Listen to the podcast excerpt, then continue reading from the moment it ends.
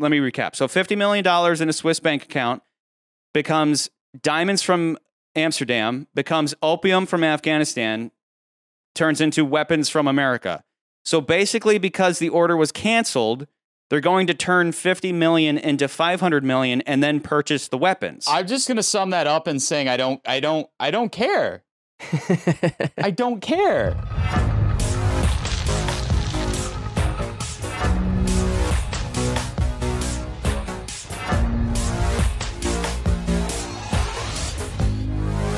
Welcome back to Ranked.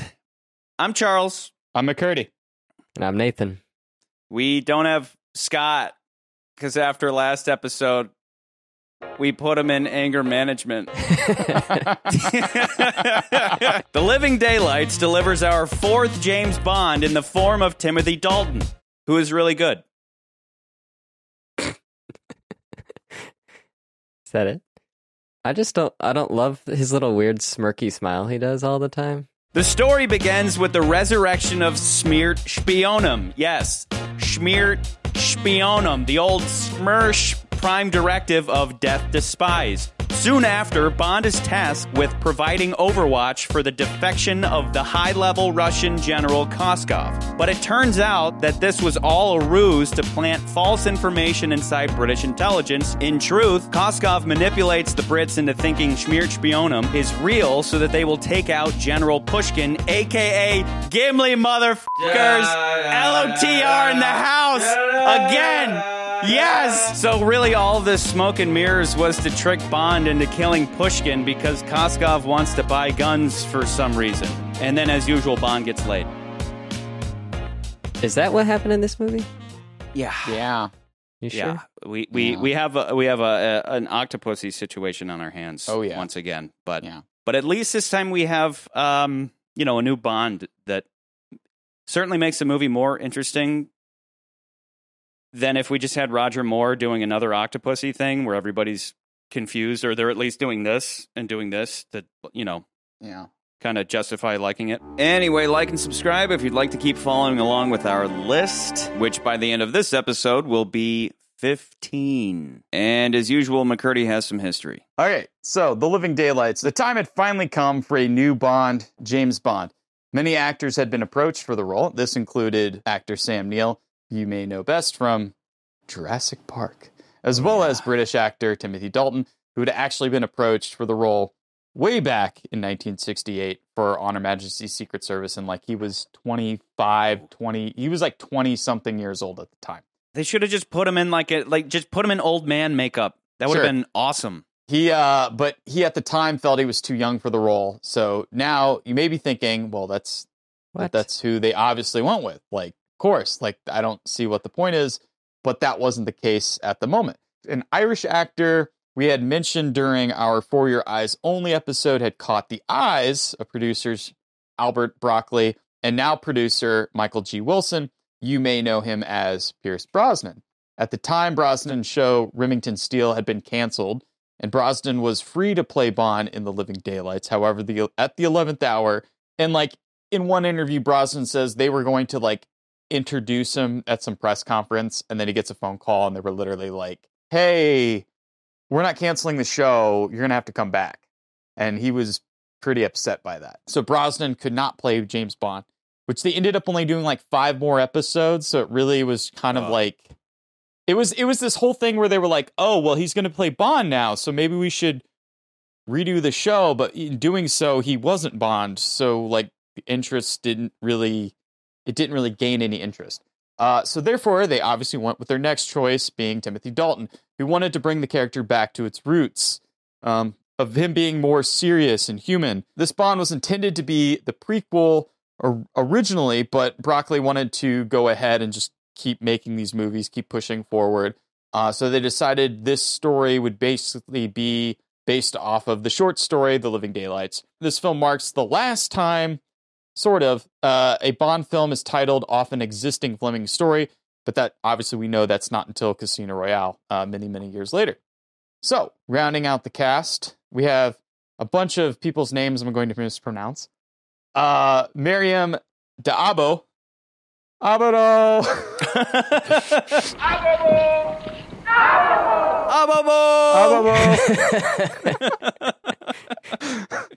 God, I wish I had a Uh, rubber snake. She had gotten the role after doing multiple screen tests with potential future Bonds that included Pierce Brosnan. And then we have Yanan uh, Krabbé. Uh, he plays uh, Georgi Kosovo. Is that how he says his name? Was he Georgi? Koskov. Koskov. It's like Georgi. Was it it's like it's like Georgi, but don't even try. Just don't even try. Georgi. I'm not drunk enough for this. So he was in The Fugitive. Uh, Necros, who was the uh, assassin, the milk assassin. Uh, Andreas uh, Wiznik, Wizzy. I'm going to screw that name up. Wisniewski? Necros. Like they literally named a bad guy Death. It's like what's his name again? General Uh, Skull and Pushkin. Bones. Uh, General in uh Star Wars. Um, General Grievous? Grievous. Yeah, like Grievous, Necros. it's Wiznu- okay, Anyway. Andreas Wisniewski.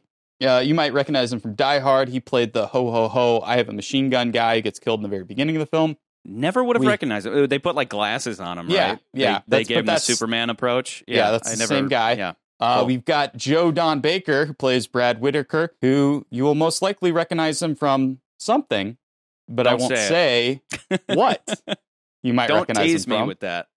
Uh, and then you may also have spied some of the new and old faces in Universal Exports, aka MI6.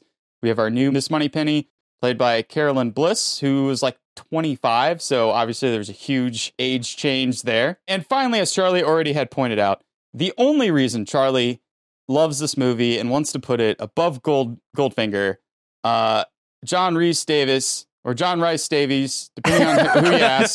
Someone, will, someone will tell me it's either this Gimli. or that. General AKA Gimli. plays General Pushkin.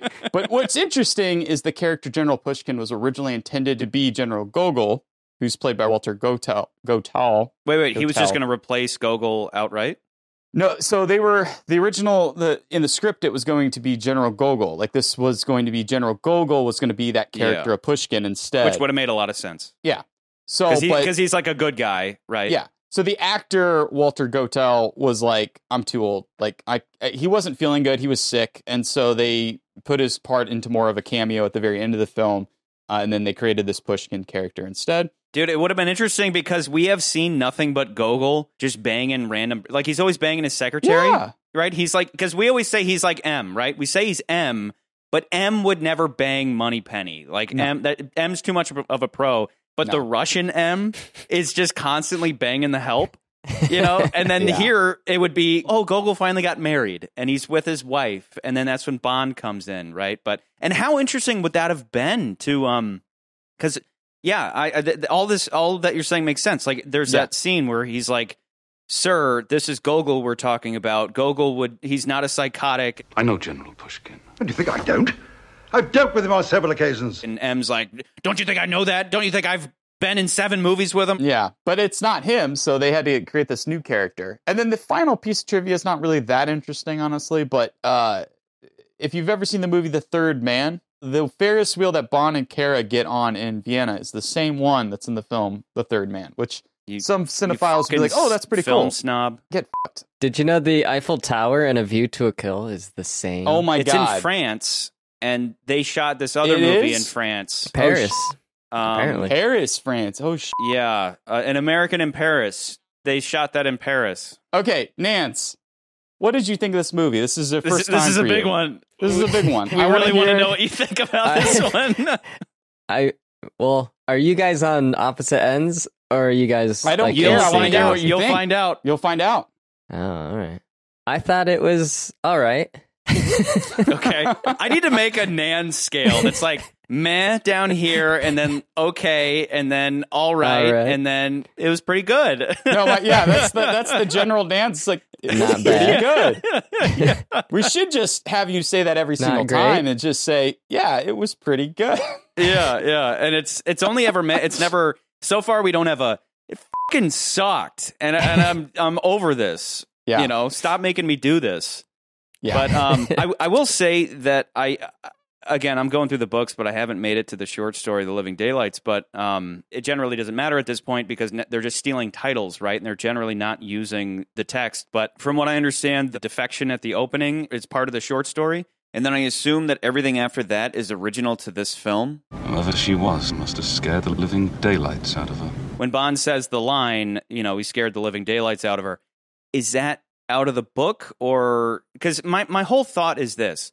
It's like this movie like dalton shines. To get right to it i really wish they would have given him a better starter script in the same way that they Mm. gave lazenby a really good starter movie. Like they even gave him this fantastic introduction and all that Eh, the, you shit the- the- like the introduction in this no i didn't shit on that i shit on the You prologue itself shit but on the his, prologue, but that's his I introduction, I think, is perfect. I, I think Lazenby's introduction is fantastic, and I kind of wish they would. It, that maybe that that style would not have fit Dalton, but I think his opening shot is fine. But what I'm getting at is that overall, I think the movie lacks luster, and even down to the title.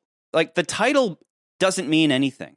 I mean, think of every movie we've watched up until now. They mean something. Maybe not like Live and Let Die, but every title fits that movie. Whereas The Living Daylights, you could name any movie The Living Daylights and just give it some kind of broad, confusing plot. the movie doesn't really hone in on the title. Like the living daylights is usually a phrase you would use, like it scared the living daylights out of me. Yeah. Um, but that title doesn't. There's nothing in this movie. Like I agree, there's nothing. It doesn't in this movie reflect that anything. Really reflects the movie. Yeah. Yeah. I would say the title lacks luster, unfortunately. Yeah. And it's indicative of the whole problem with the movie at large, which is that Dalton shines, but they didn't give him a golden eye level script to really break out as like I'm the new fucking Bond bitch. It's almost like he's still just stuck in the John Glen. I mean, they carry John Glen over from Yeah. the last everybody three Roger everybody Moore carries movies. over pretty much. John Glenn does all these movies. Some of what Charlie's saying is what I picked up too. Is but you- you're saying like the whole movie as a whole didn't shine, and I felt like Dalton didn't shine for me.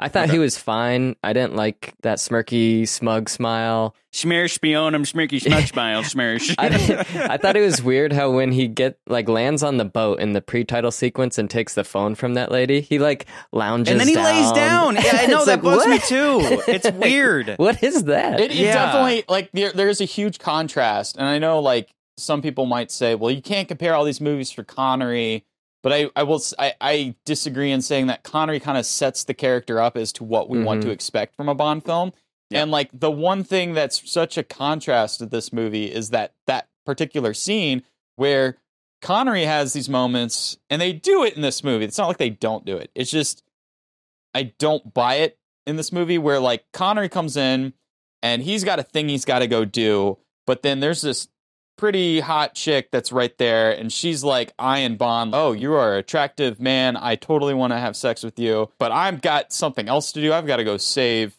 the world." But you know what? One more hour or whatever, right? When did you say you had to leave? Immediately. Almost immediately. And Yeah, then yeah. this Yeah. movie, it's like, okay, we get the scene. It's the same kind of thing where, you know, he sits down and then he's like, okay, I'll meet you in an hour. And he looks over at the lady, he's like, okay, make that two hours. But like, Yeah. that's the only little moment we get of like classic Bond. And it, ju- and I still don't quite buy it. Like, Yeah. there's something about it I still don't quite buy. It's like they're doing that for the fans. And then the rest of the movie, Bond's now a one woman man. And Yeah. maybe they're compensating whole for like movie. the bang fest that Roger Moore had on his way out, you know, Yeah. where it's like four chicks or whatever. But, Yeah. um, which again, people had problem with. And I'm like, why do you have a problem with that?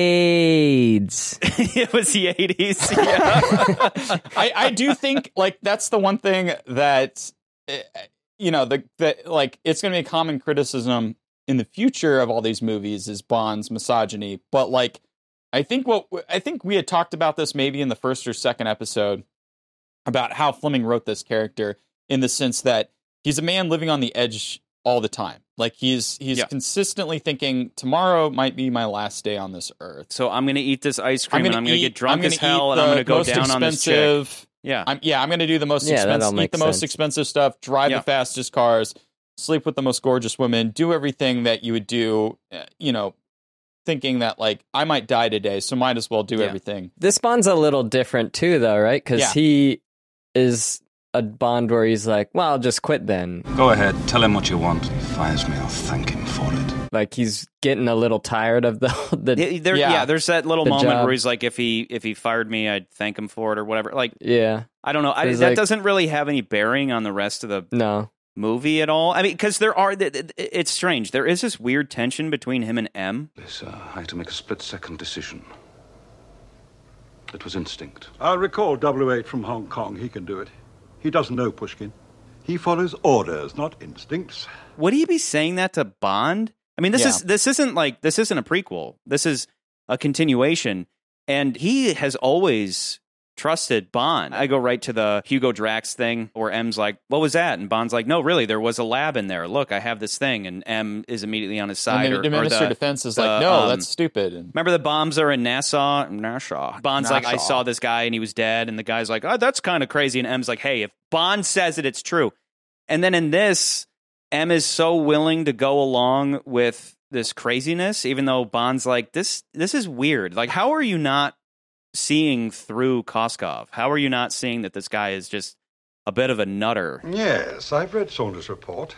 You jeopardize the entire mission to avoid shooting a beautiful girl. and everything else. Like, why didn't you shoot Kara? And he's like, she clearly wasn't a sniper, you know, and, and it just it's odd. It's it's it's like this forced conflict between him and M is like a father figure to him, and Yeah. suddenly M's like, I just need a soldier. It's it's kind of odd.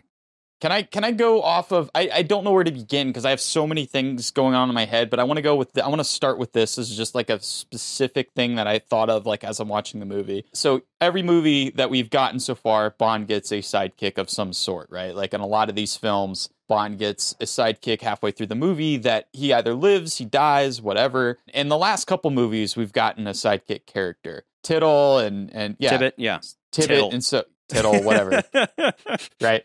So we we get all these characters, and and even though I kind of crapped on the last movie, the one thing was is that I Tibbett I liked, Yep. like you like Tibbett, you feel bad when Tibbett dies. He's like on Bond's side. You totally like he totally gels with Bond. Like they may Yep. have slight disagreements, but like like he helps Bond out, and you're like you feel bad when he gets killed we hang with him for a bit. That's important. we we get we get to live with them for a little bit. This movie, Bond gets a a guy who's like his contact in in in uh in East Berlin or whatever. Saunders. Saunders. And Saunders is a little prick. What's your escape route? Sorry, old man. Section 26, paragraph 5. That information is on a need to know basis only.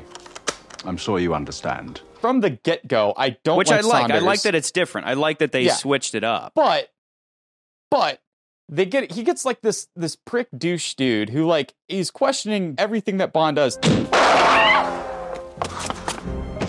You missed deliberately. you were supposed to do that and you let that person live and now now all this stuff is happening and bond's like dude she was not a kgb agent like there's like i i could tell she wasn't a kgb agent like Yeah. there was something off about this Girl didn't know one end of a rifle from the other. and he's like but you you directly disobeyed orders and he's like i I I can't remember if he like you know goes behind his back and tells him like you know Bond didn't kill. he that says he's going to and then his plan his grand plan was to just put koskov in the trunk Yeah, and Bond's like, don't. that was don't do never gonna Yeah. when He's like, don't do that. and he's telling bond what to do and that's his big plan that like that was dumb But okay, so that all aside, that all aside, that's not Yeah. even what bo- bothers me the most about this movie. What bother it, it's not. This isn't the thing that like breaks or makes or break the movie for me. It's just Sure. one thing. We get to the halfway point in the movie, so we have to have some big emotional thing that happens to drive Bond to be like, I'm gonna get these bastards. You know what I mean?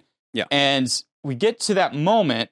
And it's for some weird reason we're in Vienna and there's this weird door and for some reason the mechanism for the door is like hanging right outside the window of the building which I thought was really strange. so anybody can so just anybody Go can tamper mess with, it. it. and it was just literally like, oh, well, the production designer, hey, we should like visually show the mechanism that slams this door because you know when you go through a grocery store, these doors are so so powerful that you know they're gonna crush you or whatever. I mean that, but this this door though has like a piston. yeah, like it's got a, piston and everything, and it's like, so is that you can necessary? you can believe that that could kill somebody. Is that if piston you- necessary? I, I mean, who knows what Necros did to it? But what Yeah. I mean, whatever. But like the that, setup that for it's a little you know, like okay, this, but that's not that's not even it. That's not even it. Yeah. What what bothers me the most is the fact that like Bond gets this one little moment before him, and he's just like he's like, hey, I figured out that she had this cello. And it's a specific type of cello that has a name, and we can trace that. And so he traces that, and he gives him the information like he's supposed to, because that's his job.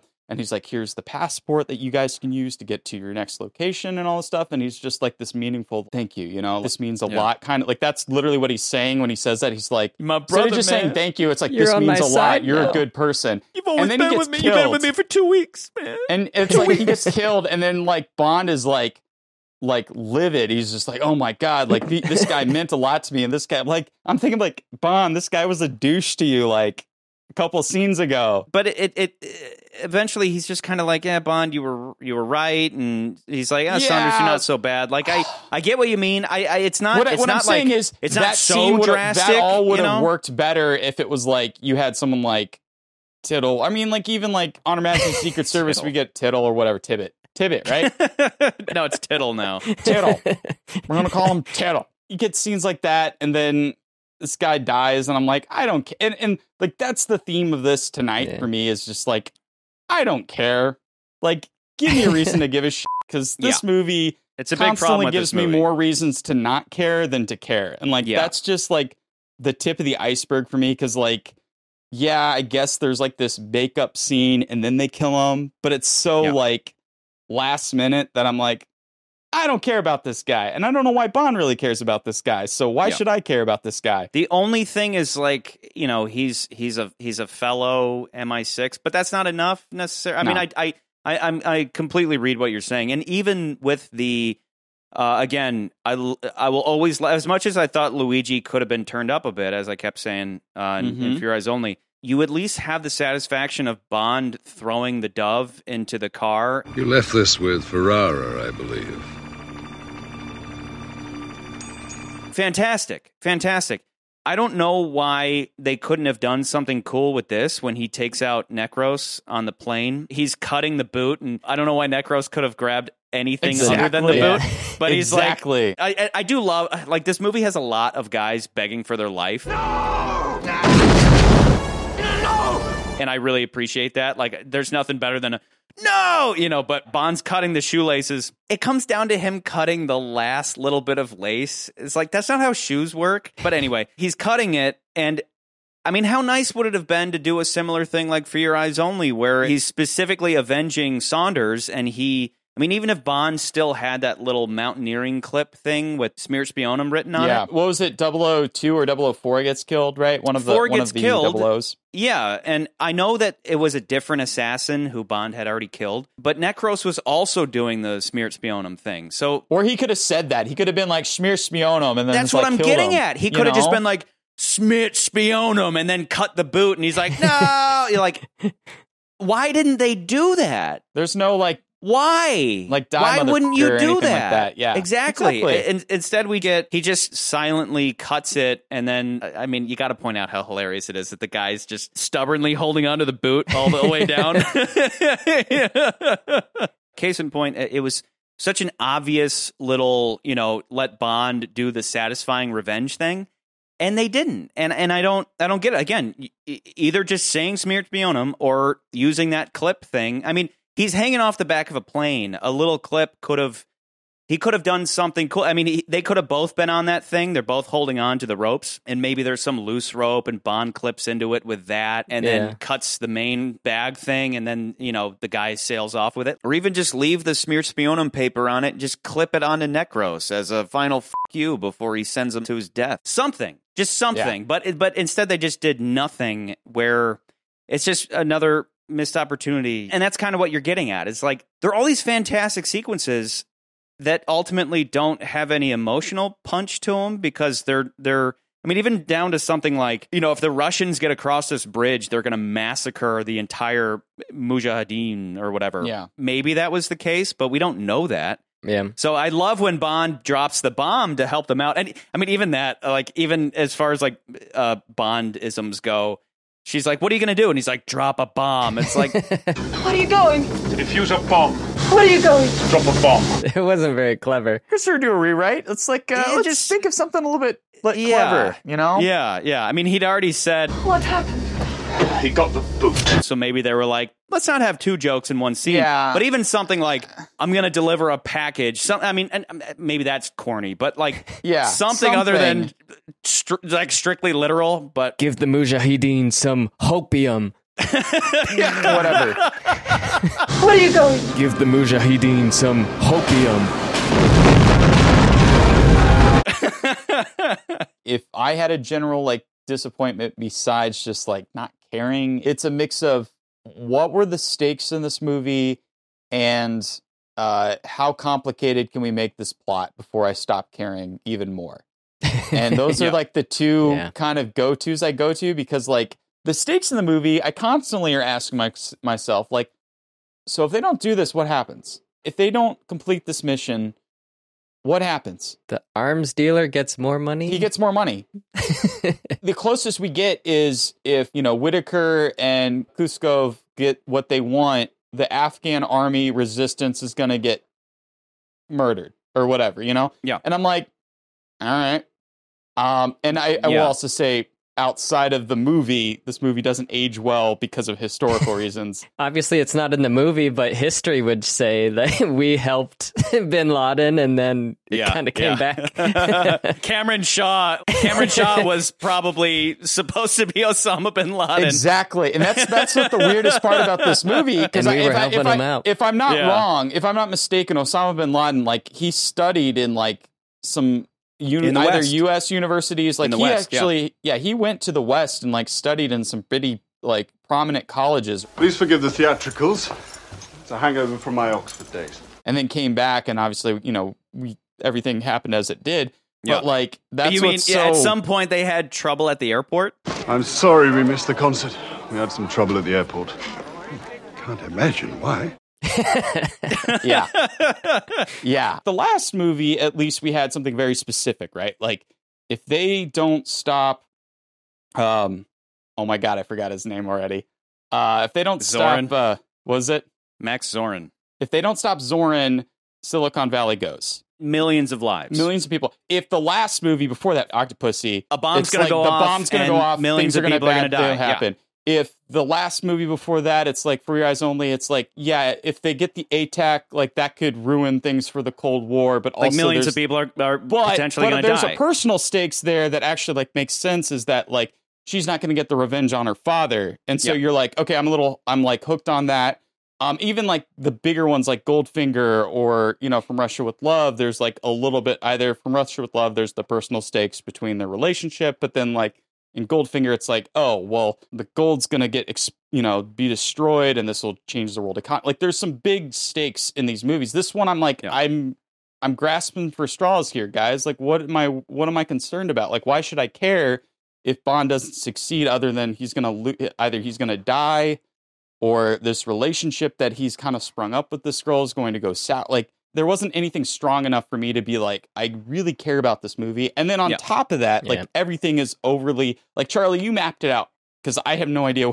I can't begin to like think of from diamonds to opium to weapons. Like there's, it's just, it just all the complicated stuff that is an octopussy. it's throwing so much stuff at you so that you just assume that it's really smart and that you won't think too hard about it. Yeah. But but even like we said, even with Octopussy, when you scrutinize it, it doesn't make sense. But it doesn't matter really because all you need to know is there's a bomb and Bond needs to go stop it. And if he doesn't stop it, Octopussy, Bond himself, everybody's going down. So it really works. Whereas with this, I will say a fun little twist on that though is that Bond creates his own ticking clock.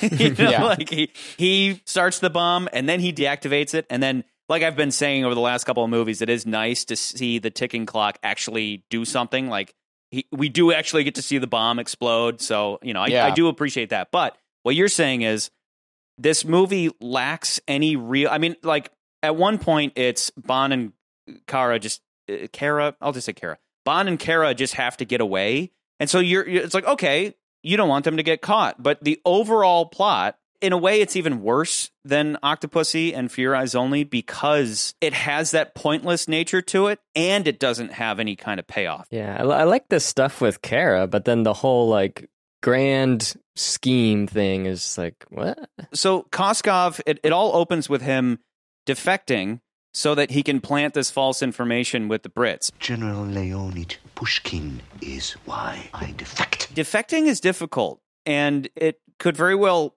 end your life. I mean, it like he risks his life in multiple ways How many times have you done this before? You're the first. and it's all a ruse to get Pushkin killed. I have here secret directive from Pushkin, Smiert Schpionem.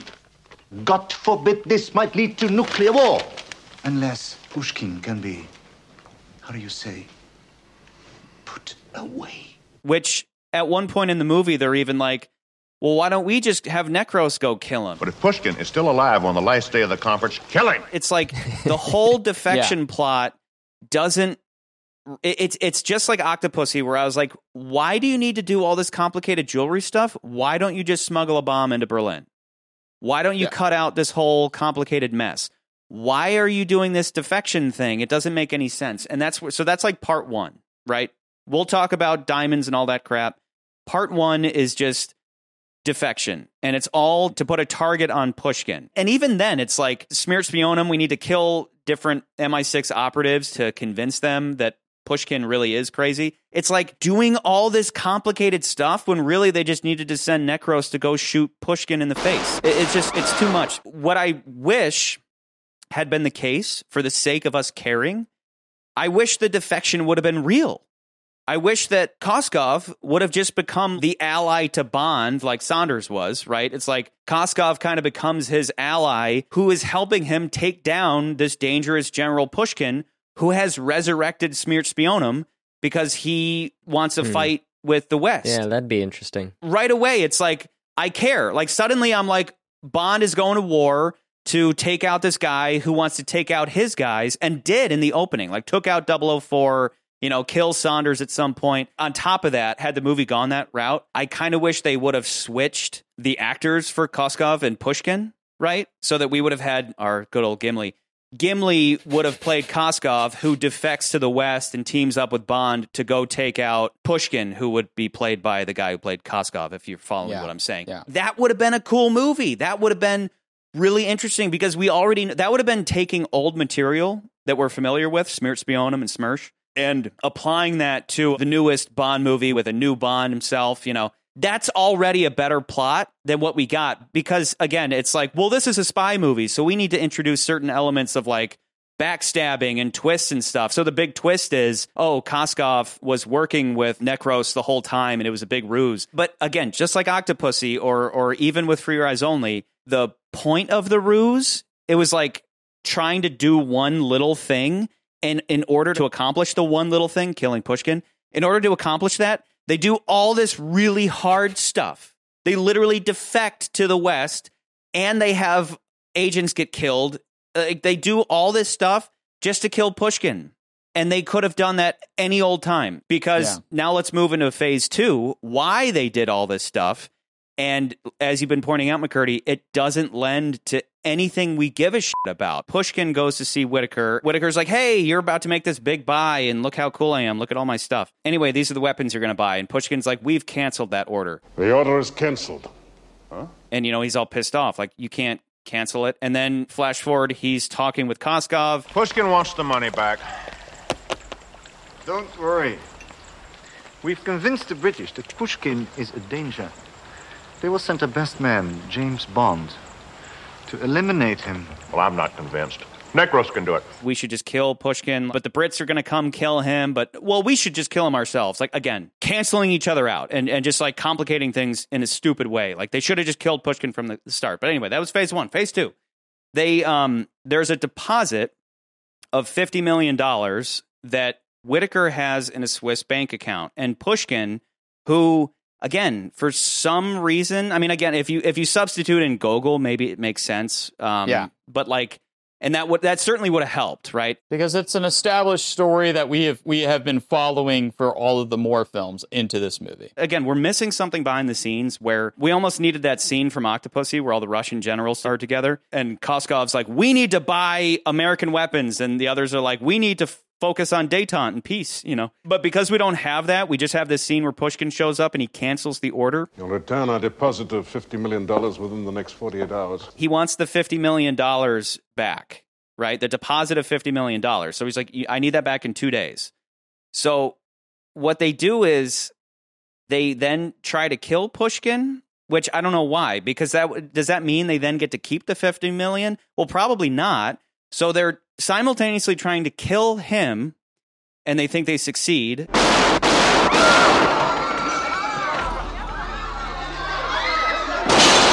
I didn't kill him. Bond did. I told you the British believe me.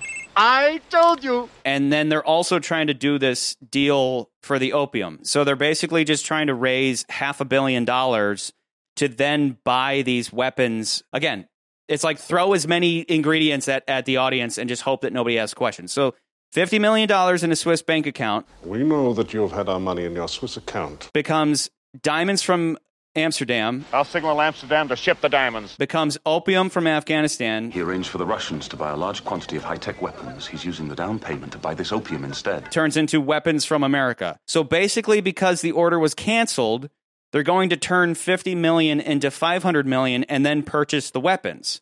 So why do they want these guns? Is it just for Afghanistan for the war? Who cares? Why would Russia be against having better weapons? Why would they cancel this order? Why wouldn't they double the order? What's in it for Koskov? Why kill Pushkin? How was he standing in their way if they just used the $50 million down payment to buy the opium anyway? I'm just gonna sum that up and saying I don't I don't I don't care. I don't care.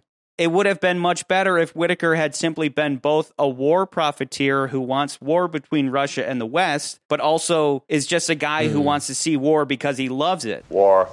War has always been man's main occupation. You know, fools tell us his greatest accomplishments were the wheel or the alphabet. Ah, I say it's a battering ram and gunpowder. So he's both greedy and crazy. Whitaker should have been the main bad guy who loves war so much that he wants to stir up World War III and make a shit ton of money. You know what I mean? Like, That would be cool. because what is like Koskov is trying to buy these weapons, right? For the war in Afghanistan. Why would the Russian government be against better weapons? I it, like it doesn't make any fucking sense unless it's Whitaker trying to stir up World War III, which is like major stakes, like major, major, major stakes, right? That's something to give a shit about. But like Russia just wanting Russia on like one general wanting weapons and the other one canceling them for no reason. Like Pushkin had no reason to cancel it. There are no emotional stakes either way, other than just like the Afghans get. F- It reminds me of like the last movie we talked about. One of the issues was that uh, you said that uh, uh, Zorin doesn't get the scene to explain his motives. Yeah, and I feel like it's it, it, that was in a in a in like a oh we don't want to be this comic book movie where the the villain has this monologue, but like you kind of need those scenes so that you kind of understand. Okay, this is their motivation. This is why they're doing these things. Yeah. And in that same regard, I feel like that what you're saying it makes sense, and then that like we're missing uh either a motivation or or something there a little more clear motivation and like that's that's i think again it goes back to stakes and clarity in this movie are sorely lacking there's no clarity in in the plot like i'm i'm i i, I i'm i'm already lost in half of what you said like i yeah, I, like I where's the care. disagreement between Koskov and Pushkin? What do they disagree on? Because it's one thing if if Koskov's just trying to make money, yeah uh, which no doubt he is, but it's like the money is still being funneled into the purchase of weapons. If he's just trying to keep the half a billion, then that's just typical bad guy stuff. But he's not. He's trying to buy these weapons so that they can fight in Afghanistan. So, like, why would two Russian generals disagree over the purchase of kick ass weapons? It, it's stupid. I could see people making the the judgment call on us, saying like, "Well, why are you looking into this so much?" But I think that why wouldn't you? but why wouldn't you? But I do think that like this is important because like having clarity in your story helps to Helps understand sh- where where all the pieces are because if you don't understand where those pieces are it it makes it hard it makes it easier to understand why should I care that Bond succeeds in his mission Yeah, exactly. And that can be big or small. I mean, we've been through this before where it's like you have the big world ending stakes, and then you have, like in the case of the man with the golden gun, you have the smaller, more personal stakes where, I mean, somebody even commented, they're like, okay, so at the end of the man with the golden gun, what's the worst thing that could happen? And it's like, well, Bond dies, you know, and the world keeps turning. But within Bond's world, his reputation as being the best goes away. And the Solex who cares about the Solex and all that? But it was personal stakes versus world ending stakes. A story can go either way, but we just need to understand as an audience the consequences of failure. And we just don't have that here. what this movie needed, besides what things you had said, like this movie needed a clear, like, oh, we're going to start World War Three. Oh, I've got a nuclear weapon. Oh, this thing is going to start war, but you know, the United States and Russia. Like, like something that was very distinct and clear. Like the stakes are this, and like I just felt like going watching the whole movie. I'm like, I'm there are things that I think oh, casual viewers would be like, oh, this movie's great. You know, this guy, it's got some of the best moments in this movie. It's like there's a lot of great scenes and all this stuff. But like, what really doesn't work for me is like, why do I care? Brad is so perfect because Yeah. he already has that scene where he's like, and he has a couple where he's like, I love war. I live for war. Old generals are like the greatest humans who have ever lived. And, and like, we need the biggest war that's ever been. And I'm going to fight in it. And that's the sad part is I think that's a character with a lot of lost potential because I love the setup with that character. Is like, What army did you serve in? You were expelled from West Point for cheating. You're a failure. You weren't even a military strategist, and you're like saying you could do all this great stuff. And I love that as his And setup is that he was That's- a that- failure. that is But, so like, perfect give him a because then he's like, you know? yeah, exactly. My motivation is like, I'm gonna. You may have failed me out of West Point, but I'm gonna fight in the biggest war ever, and like I'm gonna win. Like, yeah, it was all there, but then we get watered down with Koskov, who is just he, he nothing. fantasizes like he's just himself nothing. as one of the greats, like Genghis Yeah. Khan or all those other people. He, whose he statues literally he put, put himself in those statues. Yeah. So let me just carry on through. Let me carry through like my fix, right? My fix was switch the actors, right? Switch Gimli and Koskov. So then Gimli is working alongside Bond, fighting our bad guy general who has teamed up with Whitaker. Whitaker gets what he wants, which is World War III, and bad guy general gets what he wants, which is World War III, right? It's like this this um they have their own little detente, but it's like a dark detente, right? This American and this Russian who are going to provoke World War III. Whitaker, because he's like a weird, insecure war freak. And then the Russian, um, he's bringing back Smiert Schpionem because he just wants, he's like, the West is decadent and ready to fall. The West is decadent. and we need to capitalize on that. And then Whitaker just wants a fight, right? So it's like they both get what they want. Already, I care more about that movie than this fight over dollar bills to just purchase weapons. You know, it, it's Yeah. it's like, uh, and and so everything you're saying, McCurdy, is is totally true. Where it's like, okay, so uh, I guess I mean maybe the worst thing that could happen is that the United States has more opium on the streets of New York or whatever. Raw opium. Worth half a billion dollars on the streets of New York. but like that was going to happen anyway. So, um, but uh, once again, as with Octopussy, it's like all these blatantly obvious changes you could make to make the movie better, and they don't do it because they're so focused on spectacle and they're just hoping hoping that you won't question this. But again, it's like why wouldn't you? Because as you pointed out, when you understand what's going on, you care more, and that's why even something as like give a view to a kill as much as you want. I think A View to a Kill is a better movie because you can follow what's happening. And again, it's like Bond fails, millions of people are going to die. And at the same time, you have fun stuff going on, like the betrayal and the switcheroo of Mayday, the reversal of Mayday. things are specific things are highlighted as to why i care about what is going on in the movie. Let's say that because, like I was saying, the whole defecting and then having Necros go in there and just throw milk bottles at everybody, it's ultimately pointless, right? Literally, Yeah. all he did was go in and just pretend to be a good guy and just say that Pushkin is nuts, right? And even Bond didn't believe him. Uh, this uh, plot to kill agent sounds rather far fetched, sir. technically it worked where M got the the green light to go kill like he's like Bond you got to go kill Pushkin but and again regardless of that being kind of dumb forget about what I said about fixing it. Let's say that okay the defection was fake as we said. What if Koskov had done all of this so he could like facilitate Necros getting in there and killing M or something? Or like stealing something or killing somebody. You know what I mean? Instead, you just get this like Koskov is still pretending to be a, a good guy just so later we can find him at a pool. And so we're like, this guy's kind of an asshole, but it's I like, love- I it doesn't that. have any like punch to it, you know? And it, I mean, it is funny because he's just getting a blowjob and a foot job. But they set that up though, because they set up personal stakes between him and Kara. He kept his promise to send for me. What are we going? To London? No, not yet. The British think he'll be safer if they keep him moving around for a while. We uh, might catch up with him in Vienna. Vienna? She's so beautifully naive. I love that guy. He's my favorite. He's my boyfriend and all this stuff. And Bond's just like, uh huh, okay. Hey, Yeah. do you want to go on a date? You know, kind of thing. And then and then it's like we cut back to him and he's at the pool with all these beautiful women, and you're like, oh, this guy's a piece of shit. You know. Yeah. And then yeah. and then to double to top that off, I do like that Bond's like, dude, uh, he told me there was going to be a sniper, and he made you the sniper. And knowing him, he knew that I was going to kill a sniper. So your boyfriend's a piece of shit. He told us a sniper might try to kill him. Then he set you up as the sniper, Kara. He wants you dead. You knew too much. I liked that. Okay, I get that it needed to look legit, but if only there had been a, a, a stronger reason to kill her. No, but he says like it doesn't he says like she knew too much and she's a loose end and that's why Was she a needed to do loose end though? something Like, what did she know? I don't know. Like, I, I wish, I, I, I wish We she was a loose end. Like, it would have been, you know, because he's uh, once he gets in the car, he's like, "So Bond, did you?" Did you? I'd rather not talk about it. No, no, no, of course not. But she knew enough to get in touch with Whitaker, right? So you already You get know a what? sense You're totally knew- right. You're totally right. She led Bond directly to Whitaker, so you're, yeah, you're right. Your cello's a Stradivarius. A famous one.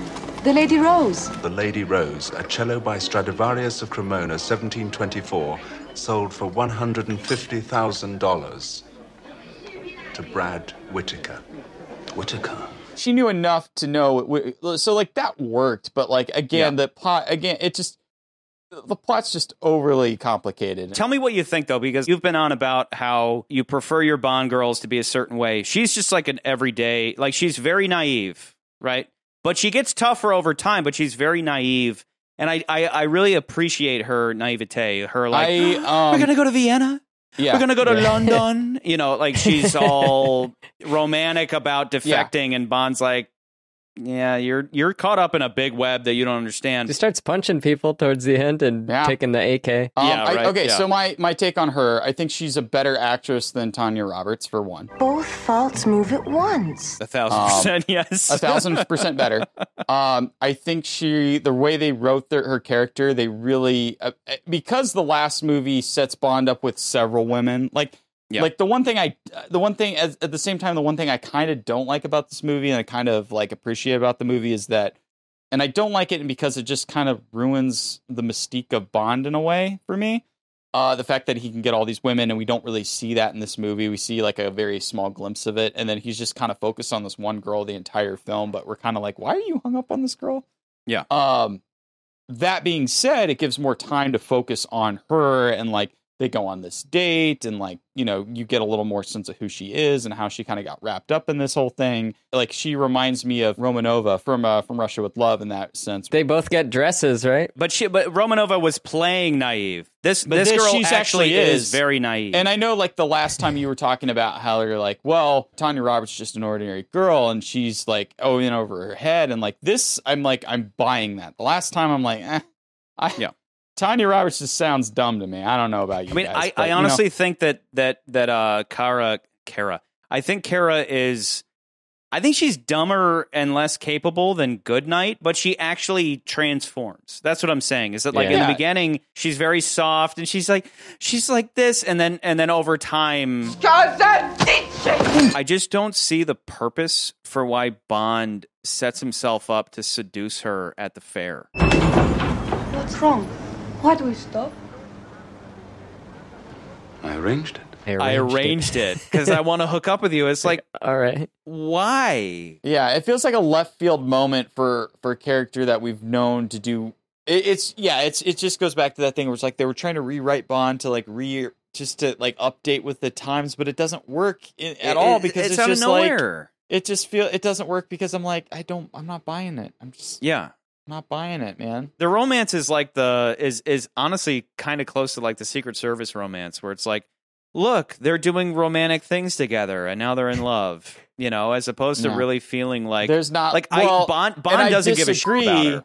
Bond, and here's the thing, Bond I disagree in that because I think On Her Majesty Secret Service at least I has know, this I know. You bit- and go talk No, to Nikolai about Just- it. Go No, no, no, talk to fucking But what I'm Nikolai saying the is that quack movie about has it. a little bit of like, okay, I'm messed up, you're messed up, you know, that little bit. And this movie doesn't have that. There's no, there's no like, what's common between us thing. There's that doesn't exist in this. Yeah. and that's what I'm like. That's where I'm like, unless it's an opposites attract thing where she like has never been outside and he's always been everywhere. If you want to count that. I'm posing as Koskov's friend to see what leads I can get from her. He's running through this whole thing the whole time, trying to pump her for information and all that. Pump her for information. And then, like, all of a sudden, he's like, let it happen. If there was a Yeah. purpose to that, if it was like, you need to turn her from Koskov or something, but it just Uh, happens. I don't. Di- I kind of disagree with you, and I can see that like it's more of a ploy to be like, how do you gain someone's trust? Well, if you rom- are you romantically linked with somebody, then you are more likely to gain their trust in them telling everything. Yeah, but that's kind of my point. Where what we've been talking about is how the producers are legitimately trying to craft a love story here to get away from Bond's general misogyny. And instead, she's just always an asset to him. He never really falls in love with her. It's the same old Bond love, you know, so, and, and it never really leads to anything. It led to nothing. Like, Mm, like, well, we know about the cello, and we knew about like you know, but that I I, I don't know. I don't know. I it didn't lead to anything, I guess you know? I'm not. I'm not gonna fight you too much on that, but I'm just like, eh. Well, eh.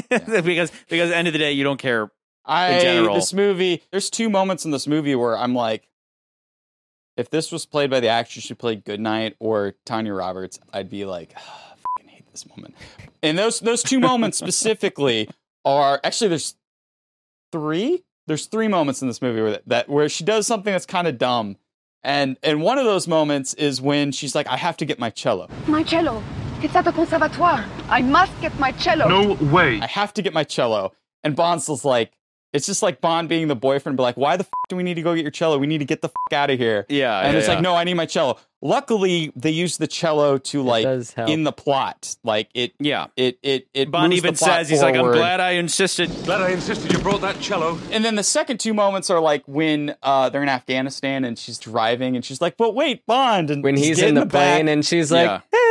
but hey, He's Bond, like, you "Jesus forgot about me. And I'm like, Yeah. bitch, I got to get out of here. I But- gotta and, and like get- and you know. Dalton plays that beautifully where he's like like, and, and that's what I'm always saying. Like, uh, what have I It said from the get go? What I like, I like when James Bond gets to have these little moments of misogyny. I'm sorry. Sorry, not sorry. Because that's the character. Like we've been pointing out, it's quite clear that the producers were like, maybe we went too far with the misogynistic stuff last time. Which, by the way, I just don't understand why feminists in general think it's misogynistic for a man to have sex with a bunch of women, but they are obsessed with sex. Like, sex is a good thing unless you're a man having sex with multiple partners. That's not what the definition of misogyny is. Misogyny is a disliking of women. Women, walkie talkie. Or, or even that weird ass comment that I read at the end of the last episode that was like, Bond is not egalitarian enough. And I'm, I'm like, look, if you are applying your politics, whatever your politics are, to James Bond,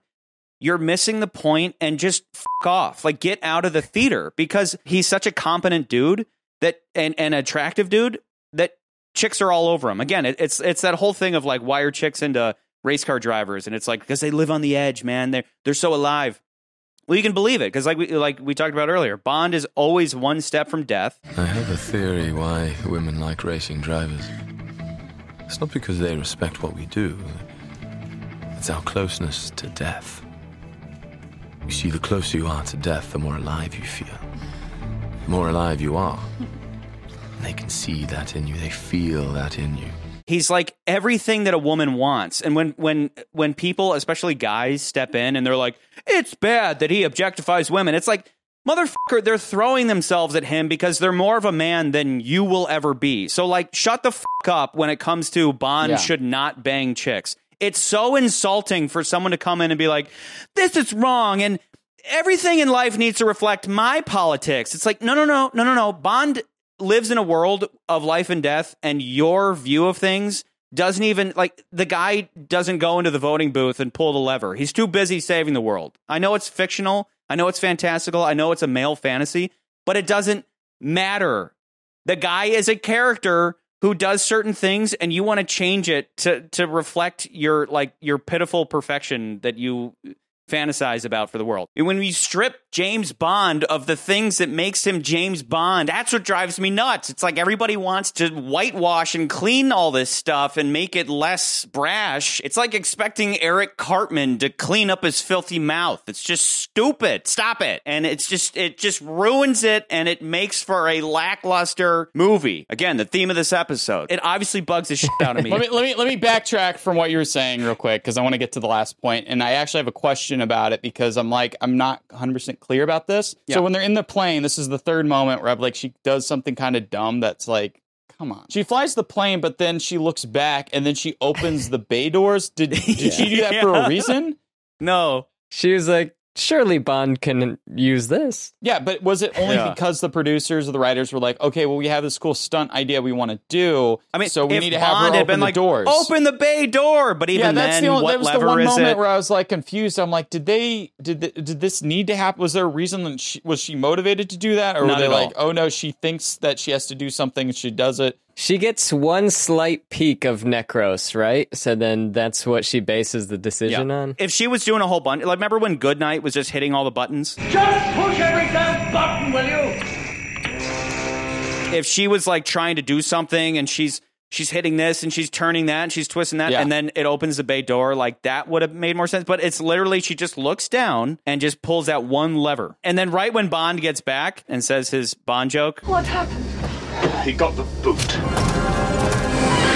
she's just flying directly into a mountain. You had one job, you know. So overall, I think she when I think back when you were talking about like you you were going harping on me about like, but that's her character, man. That's her character. That's why she does this thing. And you were talking about Maud Adams and, and Goldenfinger, and I'm like, I, I didn't buy it. This I will buy that Man with the that's golden her gun. character. The man with the golden gun. Whatever. I don't Golden care. finger. I'm saying it for the Gold- audience. The man with the golden finger. The man. the man with the gold. Shut member. up, Scott. McCurdy, shut up. but like like uh, that's the thing. I will believe. I'm a, I'm I'm on board of believing this character than Yeah. I am some of the other ones. As much as like I she does do some incompetent agree. things, She's I, very I believe her. Yeah. She's naive, Yeah. but I believe the naivete, and Yeah. it works for the movie. because in the performance, it's it's conveyed in the performance. Yeah, and it doesn't hurt the movie, and she does, like you said, she does change. So it's not like Yeah. to me, she's not one of the worst Bond women. But- uh, yeah, and she's not films. a KGB agent. She's just like a normal person. I was just thinking, if she was an agent, then it would be slightly yeah, different. that, then we'd be having the same shouting match as we did in Man with the Golden Gun, where you're like, the two of you were like, she should be more capable, and I'm like, she is, but she's unlucky. But that then gets into like a screenwriting thing. This simplifies it. It's like she's a normal person, and she gets tougher over time. She starts throwing punches. She she starts like like. I, Yeah. Does she pick up guns? Like she grabs the AK from the main Mujahideen guy and says, "We got to go save Bond." James is trapped. You must help him. He'll have to take his chances. You can't leave him. You owe him your life. There's nothing more I can do. Yes, there is. Okay, that too. Why was she so upset that Kamran Shah let Bond go? Because is it not better? I mean, I understand that that because she did Yeah. that, they rescued him, but like Bond was undercover, like literally had his face covered, and then just made the mistake, I I guess, of showing his face at the the worst moment when he walks out of the plane. But like the plan was that Bond was going to go with them, plant the bomb, and then like fuck off, and then the plane would have just exploded. But why was she all? Up- why she's like, Kamran Shah, you coward, you let him go, and he's like, yeah, bitch, that's part of the plan. Like we can't Yeah. go invade this. We we can't go pick a fight because Bond has the uh, the element of surprise, and he's gonna plant a bomb, and that bomb's gonna explode, and we don't have to do a goddamn thing. So let Bond go, and then like join our harem. Don't worry, I'll save you for the harem. Okay, so that that was something I was going to bring up about this movie, and we had talked about this uh, a couple episodes ago about how like these movies started becoming okay. The writer, the director, and the stunt choreographers are coming in, or stunt coordinator are coming in, and they're saying, "Hey," and the producers, and like, okay, what's what what ideas do you want to bring to the table? What what do we want to do? Yeah. And as I watch this movie, I see that in play in this scene because we have the bomb. So why don't they just blow up the plane and that would get rid of the problem? But no, now we've changed it. No, we want to do this stunt where he's in the sky because we've been doing all these skydiving stunts that really look like we've got this new technology. We can cameras are much lighter. We can do all this stuff in the air. It's going to look really good on screen. Like we want to do this, so Bond should get in the plane and then go get off on the plane, and we can do this cool stunt in the air. And that's the moment where I'm like, okay, somebody didn't do a good job of covering their tracks because I can see the threads of like, uh, yeah, maybe don't put the bomb on the plane, or maybe do something else to fix that, you know. But they didn't. to your point, if you're going to have Bond take the plane, as opposed to, again, the simple thing, the plan was he's going to put the bomb on, it's going to take off, and then the plane's going to blow up. Everybody's happy, right? It also beeps. The bomb beeps. So, like, they would have found it. like, potentially, they would have found Yeah. it and diffused it. But anyway, um, but. But to your point, they basically ended up putting the onus on Bond. Bond screws up by not covering his face. What they needed was Necros uh, recognizes him and like pulls his disguise off, and then Bond does what he did, grabs a gun, starts shooting up the place. Because I really don't have a problem with Bond taking the plane because he didn't have anywhere else to go. He was like boxed in, right? So it, it, it was natu- only natural that he was going to hijack the flight. But to your point, it's like the writer already had something written out, and they're like, eh, whatever. How about Bond just walks out with his face uncovered? And, and Koskov is right there, and it, it's just kind of odd. It's like, why would Bond make such a horrible mistake? So we're not being super harsh on this movie. Let me start with Nans. What was something that you liked about this movie, whether it was a scene, a moment, or anything specific? Um, I did enjoy the stuff between Bond and Kara or Kara or whatever. Um, I enjoyed all of that and like him kind of telling her, "Oh, I'm a friend of what's his face." There's so many Koskov. people I get confused. Um, Georgi. Gorgi. you know, and just like I don't know. I guess it's not super Bond like to just be like be bopping around, taking her on dates and stuff. But I kind of enjoyed it, and I At thought least it was the- motivated. Yeah, and I thought Yeah. the action scenes, minus like the hand to hand fighting, I thought the action scenes were cool. Yeah, like the, Um, the car Of course, we get a great Aston Car Martin Vantage fun. with Yeah. rockets. I don't love the rim cuts the circle in the ice thing. That's a little too like a far. perfect circle. But Perfect. The sliding on the cello case, like that didn't bother me. l- Luckily, it's kind of silly. I was somewhat anticipating either of you being like, the sledding is goofy. I was fine with it. I'm fine with it, other than, I mean, it's obviously ridiculous. And Yeah. especially when Bond's like, just flash the passport and the, Yeah. the Austrian border patrol won't stop us sledding through. But, but like, it's fun. So, yeah, I mean, me, I'm the guy that's going to be like, oh, it's I fun. So I don't For care. me, it kind of made sense too because the Vantage gets stuck, and then I'm like, "There's no way they're outrunning Yeah. skiers." yeah. And then they do that, and I was like, "Okay, yeah, sure." the two things that give it a pass for me is one, if I'm not mistaken, I think everybody was like on board with like, yeah, Russia sucks. So like, let's get those people out of there. And two, uh, the the cello thing like is so part of the the. I mean, yes, it's a complicated plot, but up until this point, it's like okay, I'm I'm understanding what is going on with the cello and how it helps the plot move forward and how Yeah. Bond can figure everything out. So I'm okay with them doing the sledding on the cello and all of that stuff and how they like even at the end of the movie, like the cello comes back and you see the bullet hole that we saw earlier in the film. I love like, that.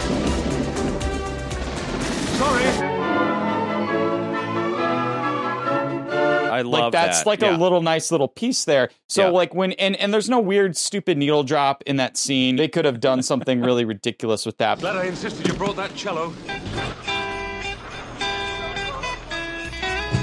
Grandma got run over by a reindeer walking home from our house Christmas Eve. You can say there's no such thing as Santa. And I feel like it works. It's works enough for me, and we just get off of like probably, in my opinion, up to this point, the second best supercar chase in the series. I think it's better than the one in Goldfinger, but I don't think it's as good as the one we got in The Spy Who Loved Me as far as the supercar chase. Now there are Yeah. other Mm. supercars later in the series, but up to this point, I'm like, we actually see the supercar do some really cool things. It, you know, it's on ice and, you know, it, it shoots missiles and it gets, you know, you actually see it do some pretty cool stuff in daylight. to be honest, I really I, I do enjoy that Bond is continuing to keep up this like again to my point that she's pretty naive. Uh, and who knows if she believes a word, but the whole time she's like, "What? What's all this crazy stuff going on?" And Bond's just throwing out goofy jokes to like, yeah, to, to continue to deceive her. Pozwól sportowe wozidło zagranicznej znaczki tmawej farby, You picked up the police band. wszystkie czysło 20. There must be an atmospheric anomaly. What happened? Salt corrosion. Amazing, this modern safety glass. Why are you picking up the police band? Why are they after us? How did that Yeah. happen? What's going Yeah. on? And she's just along for the ride, and that's where, um, you know, and and then like flash forward to it's like half an hour later that Bond's like, I haven't been honest with you. uh, I'm, I'm a secret agent, and like, and she's like, what? If you can believe it. And I, but I do like I do I'm like spy. I do like that's okay. So jumping off to that scene to a good thing about that, he's coming to her and he's like, "Look, this is what's going on. And As ridiculous as it is, whatever." But she's like, "No." He told me you're a KGB agent and you're trying to kill me. And then, sure enough, he had taken the martini. And then he's like, "Oh, sh-. Like yeah, damn coffee." And then Necros comes in the door, and you're like, "Oh no, Bond's done for." Yeah, uh, I, I liked that moment. I like, Yeah. I like, Yeah, I yeah. liked that moment. You know what I mean? I liked those little things. Like, there's little moments that are great, but yes, the movie little overall moments that are doesn't- fantastic, but but it all leads up to nothing. Hey, Tim Dalton, we want to bring you on. You're going to be awesome. And Tim's like, I can't wait to do this. I I, I love uh, like I grew up watching Connery. I want to do the best Bond that's ever done. I'm going to go back to the books. I'm going to do all this amazing stuff to to really be the best Bond ever. And the unfortunate motherfucker was given the worst script to start him off. Yeah. It's a crime. It's a fucking crime. Yeah, I mean, he's stuck in a rock and a hard place where it's like you're going to get compared to the two legends at this point because Lazenby's not, you know, he's not considered one of them, right? Yeah. So it's like you're going to get compared to either Connery or Moore. So he's like, all right, well, I don't want to do Moore and I don't want to do Connery. I want to do what's like in the books. real quick so interruption. real quick interruption to Yes. Rod, for everybody out there who like hates Roger Moore, love or hate the man, he at least found a way to completely differentiate himself from Connery. Like he Yes. did his own James Bond. So for that, you should give him props. It's almost like Connery took the black hat. So he took the white hat. It's like Connery's uh, like a little more badass. I'm going to be uh, like somewhat lighter gonna be, and more he's charming. Gonna be that you know, like he he amped up the one thing in the Connor like Connery Connery has Connery's always great. But like Yeah. there's that one little bit of Connery that's like that wink and nod, and and and, That- and that Moore took and shined in amped it. Diamonds Are Forever. and and Yeah. Kind of amped that side of it up because he was really good at playing that. With with Dalton, Dalton being a serious stage actor, he's like, all right, I'm gonna really study this character. So he gets all the books, he reads every like all 14, it's 14, I think, novels. You know, really gets into the story, and Yeah, even like the cool. like Wilson and the producers, like that's a good idea. You should do that. When they were coming up with the story, they wrote Bond very generically because they weren't sure. Like, okay, we're getting a new Bonds. Like, let's not try to because the previous movies they would amp up like the comedy for Moore. So it's like let's not write. Let's just write kind of just baseline, like not anything crazy, not too dark, but not too funny. And you know, you get Dalton coming in, and he kind of does try to do the little more serious, um, ice in your veins Bond that you know it's in the books. Uh, but he he specifically says he's like he's like I want Bond to be human. I don't want him to be a superhuman hero. You can't relate to a superhero. You know, he has to be human. He has to have flaws. He has to be contradictory. Like those those are the types of things that he was trying to aim for in this performance, and I do see those things. Unfortunately, I don't think the script does good job of like letting what we love about Bond shine through too much. And like I know some people would say, "Oh, his performance is really great." It's like I think he does a good job. I just don't think the script allows him to do the best job. And I'm and I am actually very glad after watching this movie again that uh, Brosnan didn't get this movie. Yes. You it know what was I mean? like written in the stars. Because had Brosnan gotten this movie, like I- think Brosnan's career would have been completely different. Yes. Unfortunately, so I, I I'm actually glad that didn't happen. Goldeneye, I, again, I'm not trying to break my own rule. It, it just it's it's focused, right? Whereas with this, like I said, Yeah, throw as much stuff. At, yeah, let's throw as Let's much stuff talk about it. I'll drink after I say this. Throw as much at the audience as possible and just hope they don't question too much. I almost would have been cool with them remaking Doctor No. Good on Eon for not remaking their movies ever. Like to this point, I mean, someday they will, but at this point, they haven't done any remakes. But like, I almost would have been cool with them remaking Doctor No because I think that Dalton would have shined in something just simple and wait, wait, wait, wait, hold on, Charlie, back up. With they they did remake their movies. We we, we Well, established yeah, that yeah, in the yeah, last yeah, couple. yeah, yeah, but- but but, like- you're saying specifically calling this Doctor No. They but they didn't. Go on. Yeah, Sorry. they didn't call. Sorry. It, had they called A View to a Kill Goldfinger, yeah, that, that's different. It's a Yeah. it's an homage more than it is a direct remake. But Yeah. had they yeah had they just remade Doctor No with Timothy Dalton, how fucking cool would that have been? You know, and, and and I'm saying that. If you're gonna and nowadays they would nowadays they'd be like, well, we need to reboot this, so It's let's like just go spruced ahead. up Doctor Now. Yeah, and we're we're gonna do we're gonna go all out with Doctor No, and it's gonna have Timothy Dalton in it, and then and then work your way up to the Living Daylights and r- r- rewrite it drastically so we give a shit. The But three blind mice are going to be jacked. they're gonna be super blind. They're gonna be deaf too. They don't even need to use silencers. Charlie, what was something that you really liked about this movie? So we're not completely like bashing this movie to bits. Again, I, I I can't say it enough that like our job here is to scrutinize, and yes, we're bashing the plot, but like Dalton really is I think he's great. I, I think he's he's everything that I want in a Bond. I don't necessarily appreciate the the that he's just like forced into being a one woman man the whole movie. But I think the best sequence of the whole movie is the Pushkin scene where he confronts him as he's with his wife. Just Mm. every single moment of that scene That is just cool. top notch, and it's not just because Gimli's there, but It's um, because Gimli's there. I know, but he's so good. He's so good. and that's good. the only scene in the movie, and I think it's like the only. No, it's not. But it's the only scene in the movie where you actually see someone's. I'm going to be that 12 year old Charlie boy. like, right just now. likes it because You there's see a some boob movies. in it. You There's see some boob. movies. like super side boob with a little nip. You do, but, and it's like but- it's really it's like they don't do the best job of hiding it. You're like, yeah, I saw some boobs in a PG. Hey, honey, can you turn like just a hair? Just, Just- like rotate a little bit. Okay, wait, come back a little Eh, bit. Okay, good enough. Yeah. good enough. Good enough. But, Twelve year um, old boy me is like, yes, um, Must have been cold in that room. but yes.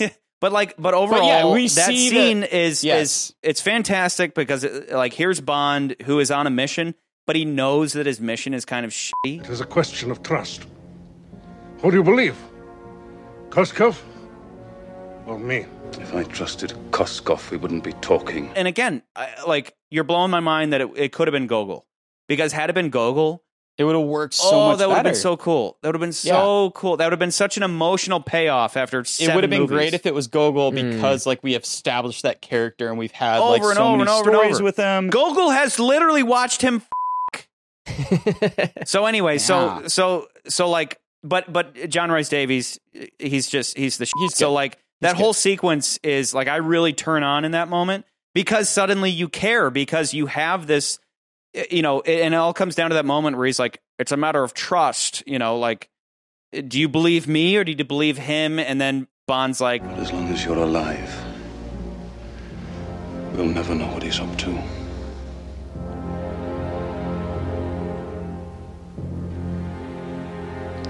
Then I must die. It's a fantastic scene, and then it has a perfect follow up in the assassination scene. That whole sequence is the best part of the movie for me. Because, again, to your point, like, because you care, and they don't tell the wife. and they don't tell her for a good reason, so she has She's this like, oh, perfect oh no, reaction. and then he gets up. I know it's Yes, like it's like 'cause then you everything about that rely on her sequence is ability. phenomenal. it's just such a phenomenal scene for a spy movie because it's that it's again it's Bond springing a trap. You know, he knows that they're kind of trying to manipulate him into killing Pushkin, so he fake kills. Pu- He he collaborates with Pushkin himself to kind of smoke out these rats. The only problem, of course, is that once you find out what Koskov was up to, it's just it's stupid and dumb and stupid and makes no sense at all. But anyway, back to things I like, Eh, even down to little things like the uh, I I- I do love the the car chase scene. Like I said, Bond throwing out little jokes, and, and, and she's like, "What's going on?" And then, even as ridiculous as it is that he would drive into a boathouse, and instead of sticks. busting through it, it goes with him, and then it provides cover while he's being shot, and then he's like, "Time to get out," or "Time to leave home," or like we don't "Time to leave," and like, yeah, and, and he busts out, and then it explodes. Like, I love that. Time to leave. Like I just cool. like watching that thing explode after he busts through as ridiculous, and that's what I've been saying for like every Roger Moore movie. I'm like, I know, I know that some things get ridiculous, but like I enjoy them for what they are. Unless and I it's a know there's a truck difference scene. between that and Beach Boys. We don't need to No, no, no, rehash I- that. I- we don't like, have to. Let me just put this on there. Is that like yes, I do think there's some funniness to like there's some huge because I remember you you and I kind of talked about this and we're like, yeah, there's some goofiness to this, like some ro- like leftover Roger Moore gagness to the to some of how the stunts work. But Yeah. like I think the biggest difference for me going back to that firefighter scene that like we we went talked about in nauseum For was that three like, hours. that scene is played for laughs because of the reaction shots and how they like pull that. But this movie doesn't do that. Like like Mm. they let things as is. We don't add any like extra sauce or anything.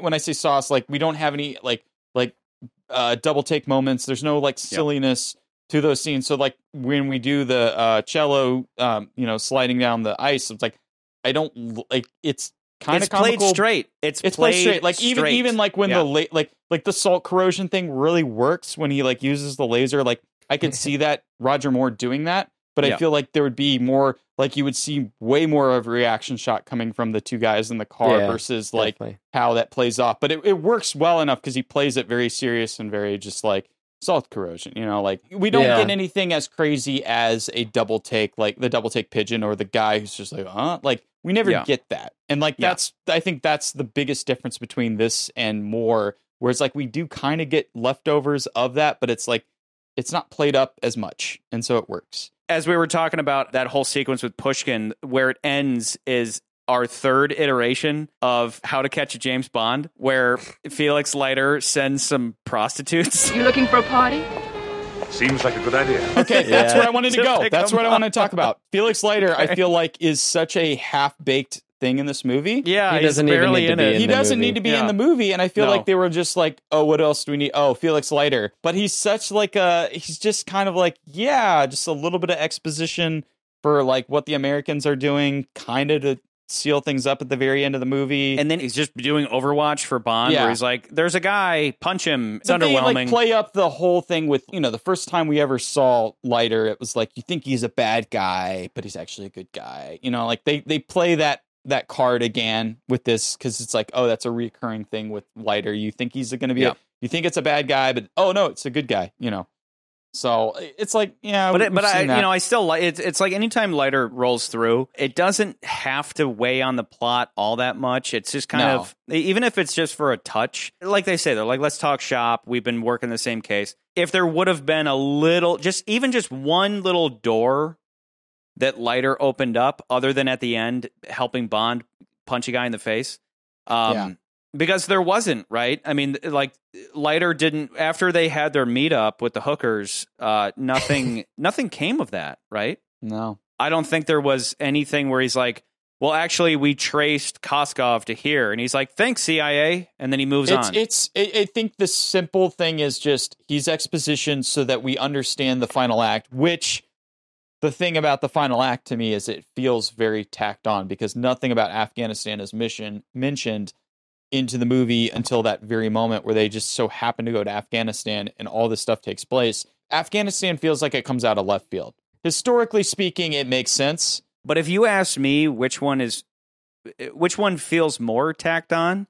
I kind of think the prologue feels a bit tacked on because the But we go back to the it. Like, it- defection. it- well, it, it, we only go back to it with the Smiert Schpionem thing, but the no, no, no. um, the prologue. The prologue's when uh, they're they're on the Rock of Gibraltar. Yeah, and That's and the prologue. It's, it's just an action scene to introduce our new Bond, and then the only Yeah. thing that carries over is the Smiert Schpionem thing. And I'm not Which I'm not comes out a against little the too prologue. late. Like I'm not against it, but when Bond says, "Well, we must have scared the living daylights out of her," um, I get the sense that that was the end of the prologue. Right, that was supposed to lead into our Yeah. title sequence. Whoever she was must have scared the living daylights out of her. I think the original prologue was supposed to be the defection. Yeah. Okay, that makes sense. Yeah, I see what you're saying. and maybe they felt like it was a little underwhelming or something because um, the prologue as it see it stands, I feels think is, is is like is a lot of fun. You know, you're but mate, you're dead. Hold on, you're dead. I enjoy it, and I again I like that the bad guys like no, like I, I who doesn't love when bad guys yell no. And obviously, the Smiert Schpionem uh, thing is is carried through at least so far as M gives it to Bond, and then Bond never uses it. But that almost feels more tacked on than Afghanistan because, like, I get what you're saying, but Afghanistan Yeah. still it has some purpose. They kind of needed to milk the office in the plane gag a little bit more because it literally just starts with M. M just gets up and is like already Yeah. walking around. Clearly, what they were trying to do was like have M seated and he's talking, and then he gets up and we realize we're in a plane. And they Yeah. kind of like cut that a little bit, and I don't know why. I, maybe it wasn't working, but it's like they needed to milk that a little bit more. So off of that, like that was the one thing that I thought was a little I don't want to say strange, but it was something that they were trying to do with this movie to kind of maybe set the beginning of all these new Bond films was that like prior to this John Glen's like saying, "Okay, we're not doing gadgets. Like we're going to kind of like tone down gadgets. We're not going to make the movie Moonraker where everything's a DM gadget." And then they kind of backtrack with that when we got to the last movie where we had all these kind of silly, obnoxious gadgets where we didn't have any like there was no setup and payoff with the gadgets where like Q says, okay, there's this gadget and it does this thing. And then later in the movie, we see it do this thing in different ways. This movie does that. What's my code? Oh, most appropriate. A wolf whistle. You mean, um.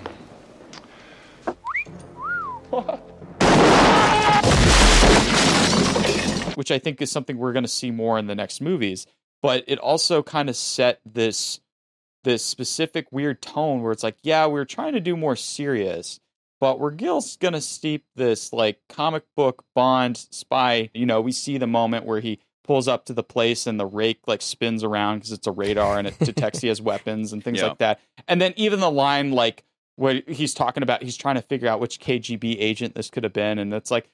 Uh, she personates children and she has she kills people with teddy bears. You know, it's Exploding like, teddy bears. and like then we see the ghetto blaster. Something we're making for the Americans. It's called a ghetto blaster. As I always say, the world of James Bond is ridiculous, and a little girl killing people with teddy bears is like not that goofy or crazy. It wasn't something I hated about the movie. It's just something that they're like, okay, we're gonna set up how gadgets are going to be utilized in this world and how they like a thing can look like something else, but it's like kind of trying to modernize that idea. And they try to do that throughout this movie. Yeah. And I don't think it hurts the movie. It's just something I noticed as I'm watching. Obviously, I have to point out that right before the teddy bear thing, they point out a Russian KGB assassin who murders people by strangling them with her thighs. Who does that sound like? Assassination methods, strangulation with hands or thighs. We'll get there. We'll get to my beloved, my No sweet, heroin. sweet beloved. Yeah, no, Oh, no, yeah, we no can't use that line. Hey, No we can't opium. use that line in this one because there was definitely heroin in this movie. Also in that scene though with Q, I don't know why, but he's got the longest eyebrow hair I've ever seen in my life. He's an old man. Old men have long eyebrows. I've been on so many sets now. It's like if somebody's watching it and they're watching the screens and they notice, like, oh, hey, Ryan's hair is like sticking out. Look, we need to get we need to cut and get hair and makeup on. it. Like they would Yeah. do that. You know, but they I'm, would do I'm, that. I'm now. saying that like this was like this hair was like Yeah. hanging in front of his eye, and I was like, can and he- no one's noticing. Nobody that, trimmed like- it. Yeah. Like, You know, it's like having Maybe a we booger should in go your back, nose. do another take. You know, fix Yeah. that. Nah, Unless that was the the way it best was. take. Um, Yeah, and then right. uh, something I want to point out before we forget it uh, is a callback to another line, a James Bond line, which I was like, I don't, I can't remember any other time they do this. Is when uh, Whitaker has his like science fiction gun, and he's like, "All right, you've had your eight. All right, you've had your eight. Now I'll have my 80. Mr. Smith and Wesson. And you've had your six.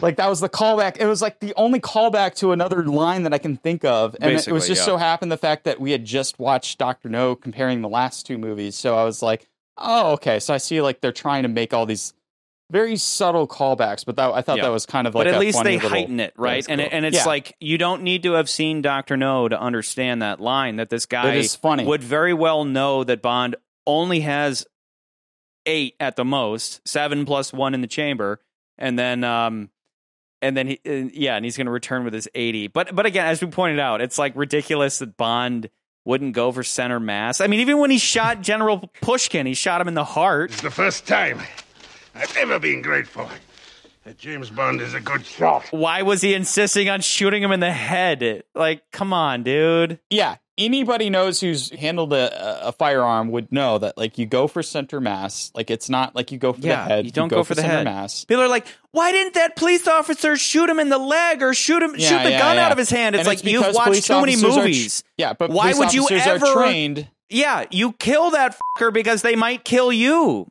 Yeah, you know, you, you are trained to shoot center mass. No, you should have shot the gun out of their hand like Clint Eastwood would have done in a movie where it's not real, but I think it's real because I was raised on movies. And that's all I ever do is watch movies. Yeah. And real life should be like a movie, and it should be ideal. It should be. It should. That's why can't why can't, why can't everything be perfect? Why can't everything, be perfect? I don't understand why bad things need to happen to good people. I don't get it. Okay, don't you, get you're it. good. All right, Scott, calm down.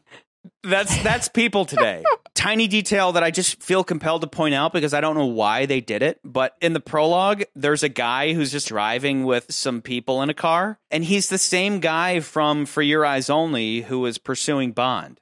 So I mean, he's obviously a friend of the producers, but like I don't know why. It's like drunk guy all over again. Yeah, yeah. There's a there's another actor, and I and maybe you were talking about the same one, but there's a character in this movie, and I didn't catch him, but in The Spy Who Loved Me, he was the guy who's getting chased by Jaws in the pyramids. That actor comes back in this movie, but it was another callback. It was one of those scenes where like, oh, we're bringing back this other actor, but he's in a different role in this movie. Speaking of your trivia, McCurdy, a very recognizable name popped up in the title sequence. Barbara Broccoli. Is this her first movie? So she'd been working on these movies for a while. This is the first time she gets associate producer credit.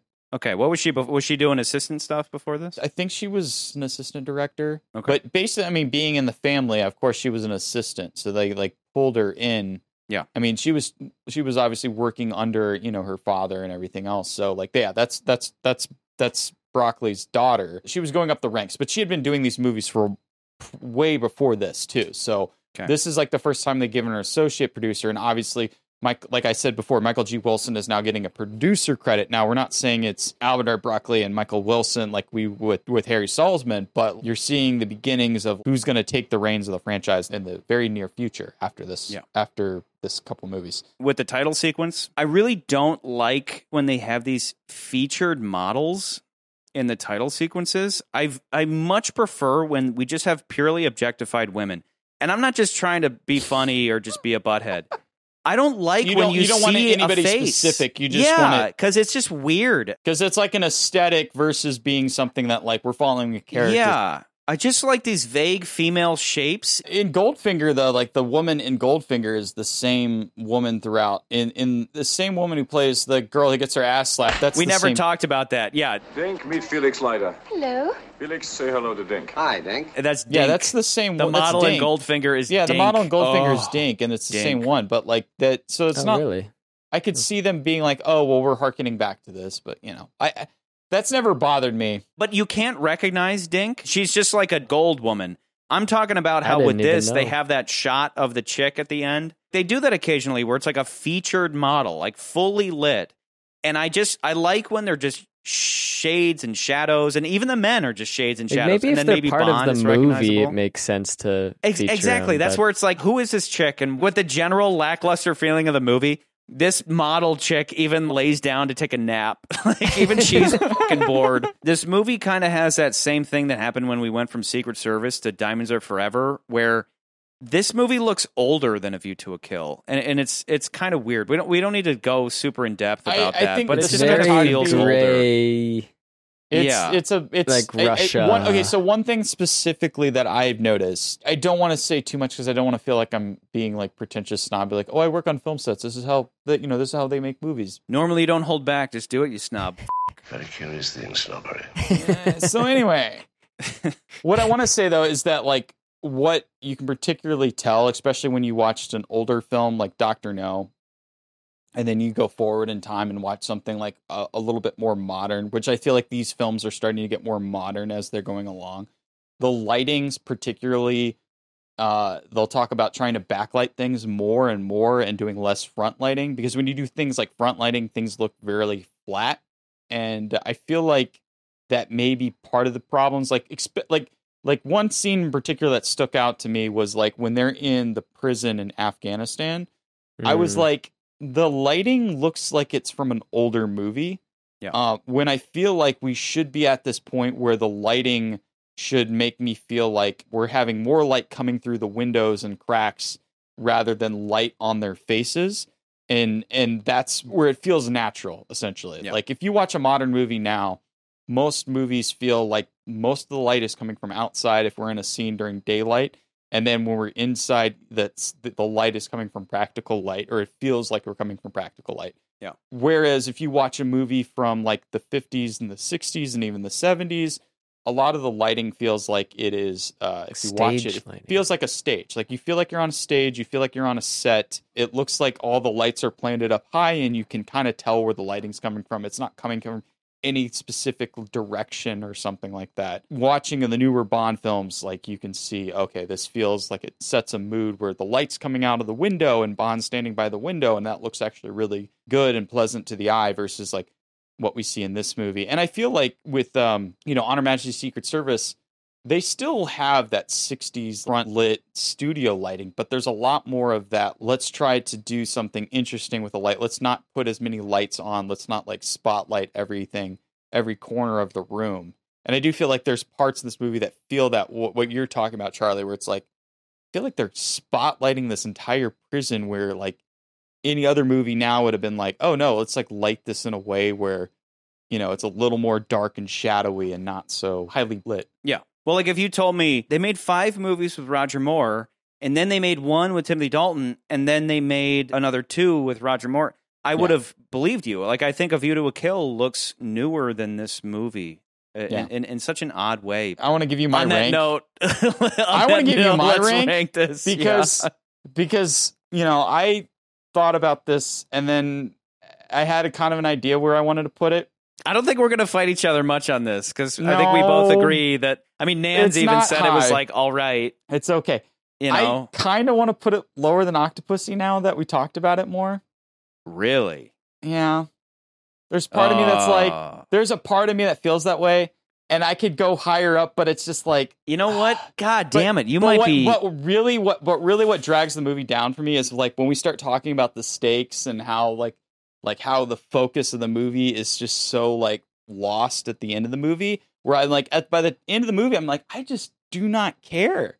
I don't care about the villains plot. The villains are so like bleh. I, the like even I like Kara enough, but I don't care about her that much. And when I think about Octopussy and Thunderball and some of and like even the other ones, like uh, Octopussy, I'm like, at least we get the really good train stuff. We at least get a thing where we're like, I give a shit. And Maud Adams, I'm like, there's actually kind of an interesting history behind their dynamic. And the villain at least has like something ridiculous. Like I'm a little more focused. I'm like, oh, they're gonna get rid of Detente. There's gonna start a war. This movie, I'm like, what? Are, what's their plan? Their their plan is money and, and arms and killing Afghan soldiers. As a post 9/11 American, I'm all about that. Yeah, you know but what like, but, but like, but like, The only thing that like will ch- that that maybe changes that is maybe Timothy Dalton's performance because it's like okay, That's we it. actually get That's the only literally thing. It's like we get a Bond that's a bit like like a Bond that should be playing a person that should be playing this character versus somebody who's like okay, you should have stopped a while ago, but now you're still going. That's how I feel because the writing is so similar to Octopussy that I'm like I feel like this is worse than Octopussy in those regards. Unfortunately, I thought And- it was and people will interesting that you guys that. kept bringing up Octopussy because I was thinking high end somewhere near Octopussy, low end above Diamonds Are Forever, but fight me on it, man, because I'm not I'm not somewhere like, in there. because the more we talk about it, but there but there's a lot of good stuff. That's what I was saying. Like there is a lot of good There stuff is. in Yeah, this movie that that's maybe like trouble. raises it a little bit. Where there's like these really good moments and there's really good acting. All right, and all there's. Let me really let me throw mine out then, because if if Nans is like as low as as you know below Moonraker, yeah, and and you're thinking Mm. below Octopus, I would say higher Um, than lower, but okay. Octopussy would be the high end Because barrier. it's, it I really guess. what it comes down for me is that like we go on nauseum about the plot and villains are what makes this Ad movie's nauseam. great. just keep talking. Just keep going. Shut. Just keep up. going. Just Oh, I keep thought you said please. bod nauseum. Bon nauseum. we go bon nauseum. we go at bon nauseum. That should be the name of this podcast. Bon. Bon nauseum. uh, you know, we go on and on talking about the plot and the villains. And there are times when I agree that like we should be talking about that. That might be strong, but then other things are like really tear the movie down. This is one of those movies where I'm like, the plot and the villains really kind of lower the movie a lot for me because by the end of the movie, I'm like, I just don't care. Like I'm not I'm not Yeah. invested. I don't care at all. And like Yeah. even there's those good moments, I'm just like, yeah, because every time I think about this movie, the things I think about, I think about the beginning, I think about Pushkin getting shot, I think about the Bond chase scene, and then I for- completely forget about Afghanistan. Yeah. I completely forget about. I honestly, I per- I completely forget about Whitaker. Like most of the time when I think about this movie, I'm like, oh yeah, that's right. Whitaker's in this movie. There just isn't enough of any of those things. No. And I Yeah. forget about all that stuff. When I think about Octopussy, I think about like the train sequence and the clown. And like, I'm like, oh, yeah, that's right. That was part of the train sequence. He had to get the bomb. And like, there was that whole thing. And that was really cool. I remember all that stuff. And I, and I hate doing that because I think a lot of people will say top five for sure. You know, top. Well, we'll get to that because like, we pretty will, much every comment we got was like, Exactly. but a lot of people are best like, this is ever. the best Bond but movie it's all ever. because of Dalton. Everybody's citing Dalton Dalton's really performance, good. and that's indisputable. But at the same time, you know, uh, me, I'm always the guy that's like, I'm I'm looking at the story slash plot and the bad guys. Back in the beginning, the first couple episodes, I was like, how do you fuck up Bond? Like the performance of Bond is never really going to sway me because you can just like had they picked up Timothy Dalton and put him into Goldeneye, that movie automatically would have been better than this movie because this movie has a shit script.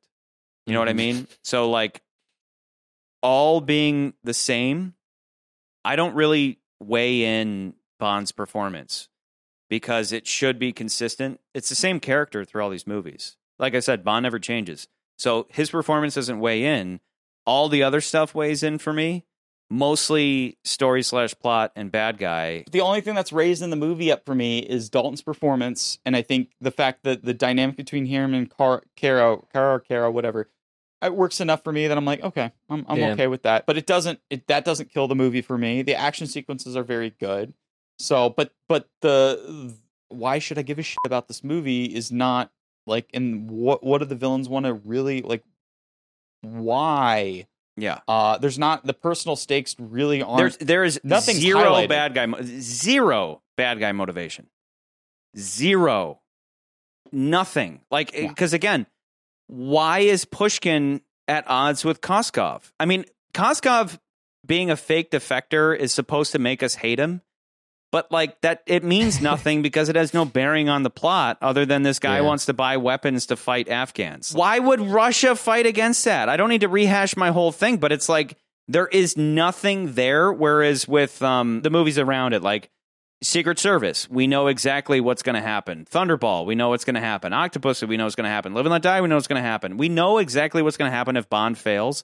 Yeah. Whereas with this, a guy's going to make a little extra money to fight a war. I mean, it was a war in Afghanistan. Why is it so bad that they're going to fight it? It's not so much that we don't know what's going to happen because we have a vague idea, but it's more or less like, is this really going to make a huge impact for me enough to care? And like that's what's missing. And it's like you can write a villain, um, you can write a villain who's like a bad guy, but like if his goals don't have a specific thing that really makes us be like, oh crap, yeah, we need to get that. We need to get this the the Solex. We need to get uh uh you know the the plans for the thing. We need to stop the bomb. Like if it's not there, then I don't care. You know what I mean? Like it's just Oh, he's just gonna go buy a yacht. Well, whatever. yeah. Yeah, yeah, yeah. Okay, so so let me throw out mine then, because I mean, I'm I'm like, oh, I'm kind of feeling what you're saying. Let me just let me just throw mine out though. My initial thought was number nine below Secret Service, above Thunderball. My thought being the movie does lack luster and off. remembrance. It doesn't have an emotional hook like Secret Service. Even if I mean, again, I don't need to rehash why I think Yeah, Secret yeah. Service's emotion fails, but it still at least has that emotional hook. I mean, every time I watch the movie, I still have the feels at that ending, and Yeah. you have that whole idea of you know exactly what's going to happen if Bond fails. Yes. Plus, I do like that he's, you know, the whole thing about him being like, F you, M, I'm going to go do There's this a myself. story- Like, all there is a works. story there. There's, a story there, there. that works. Whereas with this, there's nothing. It's all over the place. But it's more competent than Thunderball, with our classic Thunderball having its its plot conveniences and a shitty bad guy.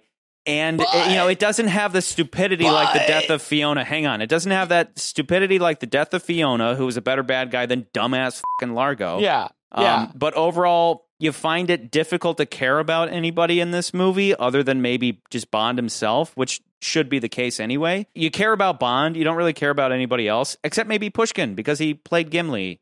Yeah. In Lord of the Rings. Perhaps if we spent more time with our Bond girl before she enters the plot, she literally gets questioned by the KGB. She gets arrested and then she just shows up at home. Had we gone in with her and seen her get questioned and see her get grilled and just realize that she's just like this naive, pretty little cello player. And then Yeah. she meets up with Bond. And, and like, we needed more time with her. We needed more time with Whitaker. We needed more time with everybody. And as you pointed out in the past, McCurdy, what the, what what Michael G. Wilson seems to love to do is to introduce 30 characters to the point where you don't care about any of them, as opposed to two or three characters and really spend time with them and get to know them and appreciate them. Wilson loves to do betrayals and people doubling back on each other, but the problem with that is now you're setting up these other things that you have to add to those betrayals so that they all work. And they don't make sense. So and so betrayed so and so, and it doesn't make sense. If you're like judging the movie and like, oh, this is really cool, it's complicated, and it like makes the movie seem more fascist. I, Fa- I'm not gonna. I'm not gonna touch- fascistic. Were you trying to say Fascistic- fa- fascistic? Sophisticated. Fish Sophi- sophisticated. Sophisticated. Great. But It so makes okay, the so I movie was seem thinking that way, but then you're not. You, you just like it's like it's a mess. like you I know? said, he just throws so much at you that he hopes you won't question it. But when you do question it, it's like, uh, uh, well, and like you said, even if you whether you question it or not, you might just be left with the idea of like, I just don't give a, f-, you know, Yeah. like I just don't That's care. how I so felt. That's how um, I feel. So so yeah, my thought was number nine, um, but you you lay out a really good case for lower. Like, because Octopussy, even though Octopussy has ridiculousness and Thunderball has a bad guy, you still are led to care more, even if it's just caring about uh, uh about Octopussy herself or the people in Berlin, uh, the, you know, the base, or even with Thunderball just caring about Domino. You know, Is Largo shitty compared to Koskov slash? I think Largo's just the worst bad guy. But ever. like Largo, okay, so even if he's a bad guy, if he's like the shitty bad guy, at least his plot, his like his plot makes whole- sense. His plot made plot's like sense. okay, it's very clear. He's Yeah. gonna blow up. Uh, he's gonna create a bomb. It's gonna blow up Miami. It's gonna cause a bunch of chaos. Yeah. You know, that's like totally within the Spectre realm. We're kind of on the Spectre story at that point, so we're kind of like okay, the Spectre. Spectrum. The spec. I made that joke in the edit, so whatever. That's disregard. It's good. It's good. I like it. It's it. good. Um, It's good. But like it works. But again, like even if he's stupid, it's like okay, it's very clear he's gonna set this bomb up. Bomb has Bond has to stop the bomb. If he doesn't stop the bomb, bomb, all these people die.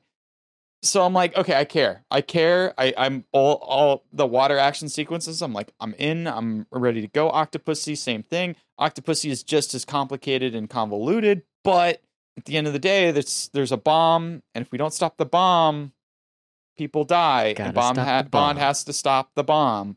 Way before when we started, I'm like, I kind of had it in my head, right? I'm like, oh yeah, Living Daylights is like way up high on the list because Dalton's really good, and this Yeah, is his right, first yeah. movie. And then I watched the movie, and then I'm like, wait a minute. I don't care about this fuck about what's going on. I do not care about this movie.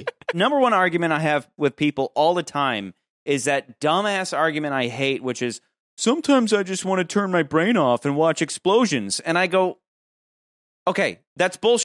Because if I offered you movie A that has uh, st- just explosions, or movie B that has story and explosions, you would only ever watch movie B. It's but then you know, and this came about with like the rise of um uh uh uh uh, uh f- the Transformers movies, where it was like, I just like robots punching each other, and I'm like, yeah, but wouldn't you rather have story, good story, along with your robots Yeah. punching each other? And so I it, like constantly having this argument with people where I'm like, if you just want explosions, go to YouTube, type in things explode, and just watch that for a couple hours. Yeah. Why watch the movie at all? Well, I just want to see robots punching each other. Go to YouTube, type in robots punch each other, and you can watch that for a couple hours. But you go to a movie and you want a story that you're actually going to give a shit about to carry you from A to B. And to your point, this movie doesn't have that, and everybody wants to fall back on, well, Timothy Dalton's good. And it's like, yeah, but again, that's just like watching a bunch of explosions and pretending that that's a good story. And it's not. You want the good special effects, you want the good performances, but it needs to be wrapped up in a story that makes sense and doesn't leave you scratching your head or trying to give a shit.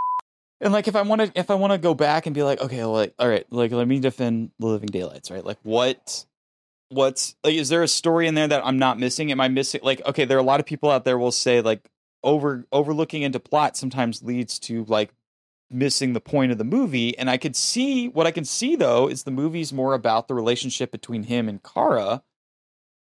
But. I don't It's not care enough. enough about it. Like, there's not. it's not enough. I'm just like, I, I, I see where because okay, okay, okay, okay. Because Bond never really loved her until maybe the end. Yeah, Most of the movie, Bond is just he's just operating undercover with her, and then I guess at some point they they fall go in love at the fair for no together, reason. and it's like it's kind of reminds Do you really believe that Bond is ever in love with her? Maybe when they're in Afghanistan and she's hitting him, and but like you really, uh, Yeah, just like with yeah. Romanova, she is more in love with Bond than Bond is in love with her. So the whole the movie can't rely on their romance if the if Bond No. isn't carrying his end of the bargain. Well, it's kind of like Bond is seeing what you guys are seeing. Like maybe not necessarily in love with Kara, but loving the naivety that she has, and like, oh, I I see the world on the daily, and you're like, oh my god, Austria. Yeah, I've banged a woman in every city I've taken you to. I'm not afraid to admit it. There's a good restaurant there, I know a great restaurant in Karachi. And hot women. in there, so they got good hookers there. wow. Sorry, what? What? Sorry, I- McCurdy, I you've been saying about things. What are you saying? On Her Majesty's Secret Service. And some We don't want to and I know hear you- about Secret Service. know, Secret Service, but like, but you, what I- Nikolai, you and McCurdy should have your own Hey. date on a Ferris wheel where you talk about how Why awesome Our Secret Secret Service Service is, is so and then a. German guy asks It's if you want good movie. another ride. Another ride? You fucks. Shut up about Secret Service. It's overrated. Scott, it's what is old your and argument it's to that? boring, McCurdy. Shut up. Hey, hey, It's hey. overrated. What I'm saying though, You're is like, lucky if I I'm don't push to put this movie movies- above it. I, but it's like they were trying to do that approach, and I know you're gonna say it's like, well, the love story doesn't work. Blah blah blah. f- Get. Uh, but you know, it's like Ooh. they try to do the same thing where it's like they're going on dates, and then there's like, but there's no like, there's no moment where Bond's like, like, oh, you know, you're perfect, you're doing an amazing job, like, I, you know, that you're you're perfect. Remember in the opening of the movie where he was saying that if he got fired, he would love it? And then this was the perfect opportunity for him to fall in love and consider quitting his job, and they don't even tie those threads together. No, no. So I don't care about this movie. Like I Yeah. want to care, but I want to care again, because to I our like. point, it doesn't matter that there's a cool chase scene. It doesn't matter that Timothy Dalton is awesome because he is. uh, At least for me, for me, it, uh, as I've said every episode, it's like for me, it comes down to story and bad guy. Even Kamal Khan, I think, is better than uh, better than anybody in in this movie. Bad it's guy a better, It's like, just a better performance. like you I'm have Necros. Necros is a cool. Uh, Necros uh, is a- cool, a, but he's a henchman. style henchman. Yeah. But throwing like milk bottles. but not enough. I did like that Necros had his own theme, like his own theme song was yeah. playing every time he killed somebody. The same song was playing So in the 80s. headphones. That was that was good. or and then it was orchestrated at the end.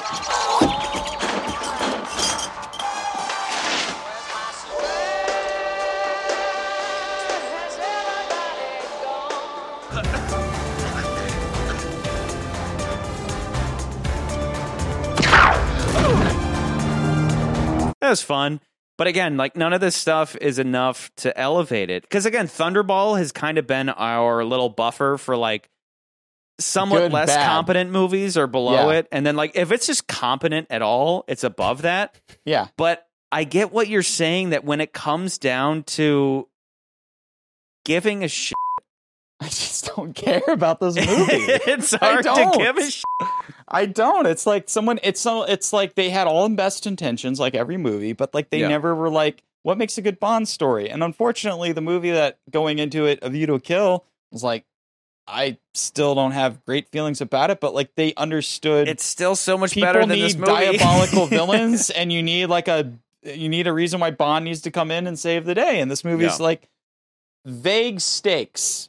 That's what Yeah. Bond's facing in this movie is very vague. just distract the people, like distract everybody with some cool It's like stuff. someone is like- like hope for the best. Maibaum, who's like super old at this point, is like Wilson. Like we need to have stakes, and it's like it's vague. It's okay, old man. Like don't. Yeah. Like here, let me let me finish typing this movie because I'm producer now and I can do whatever I want. I'm not gonna fucking fight you, dude. I I want you to. I want somebody to say like, "Are you wrong?" Because I'm Nah, like I kind think- of like I think you're right.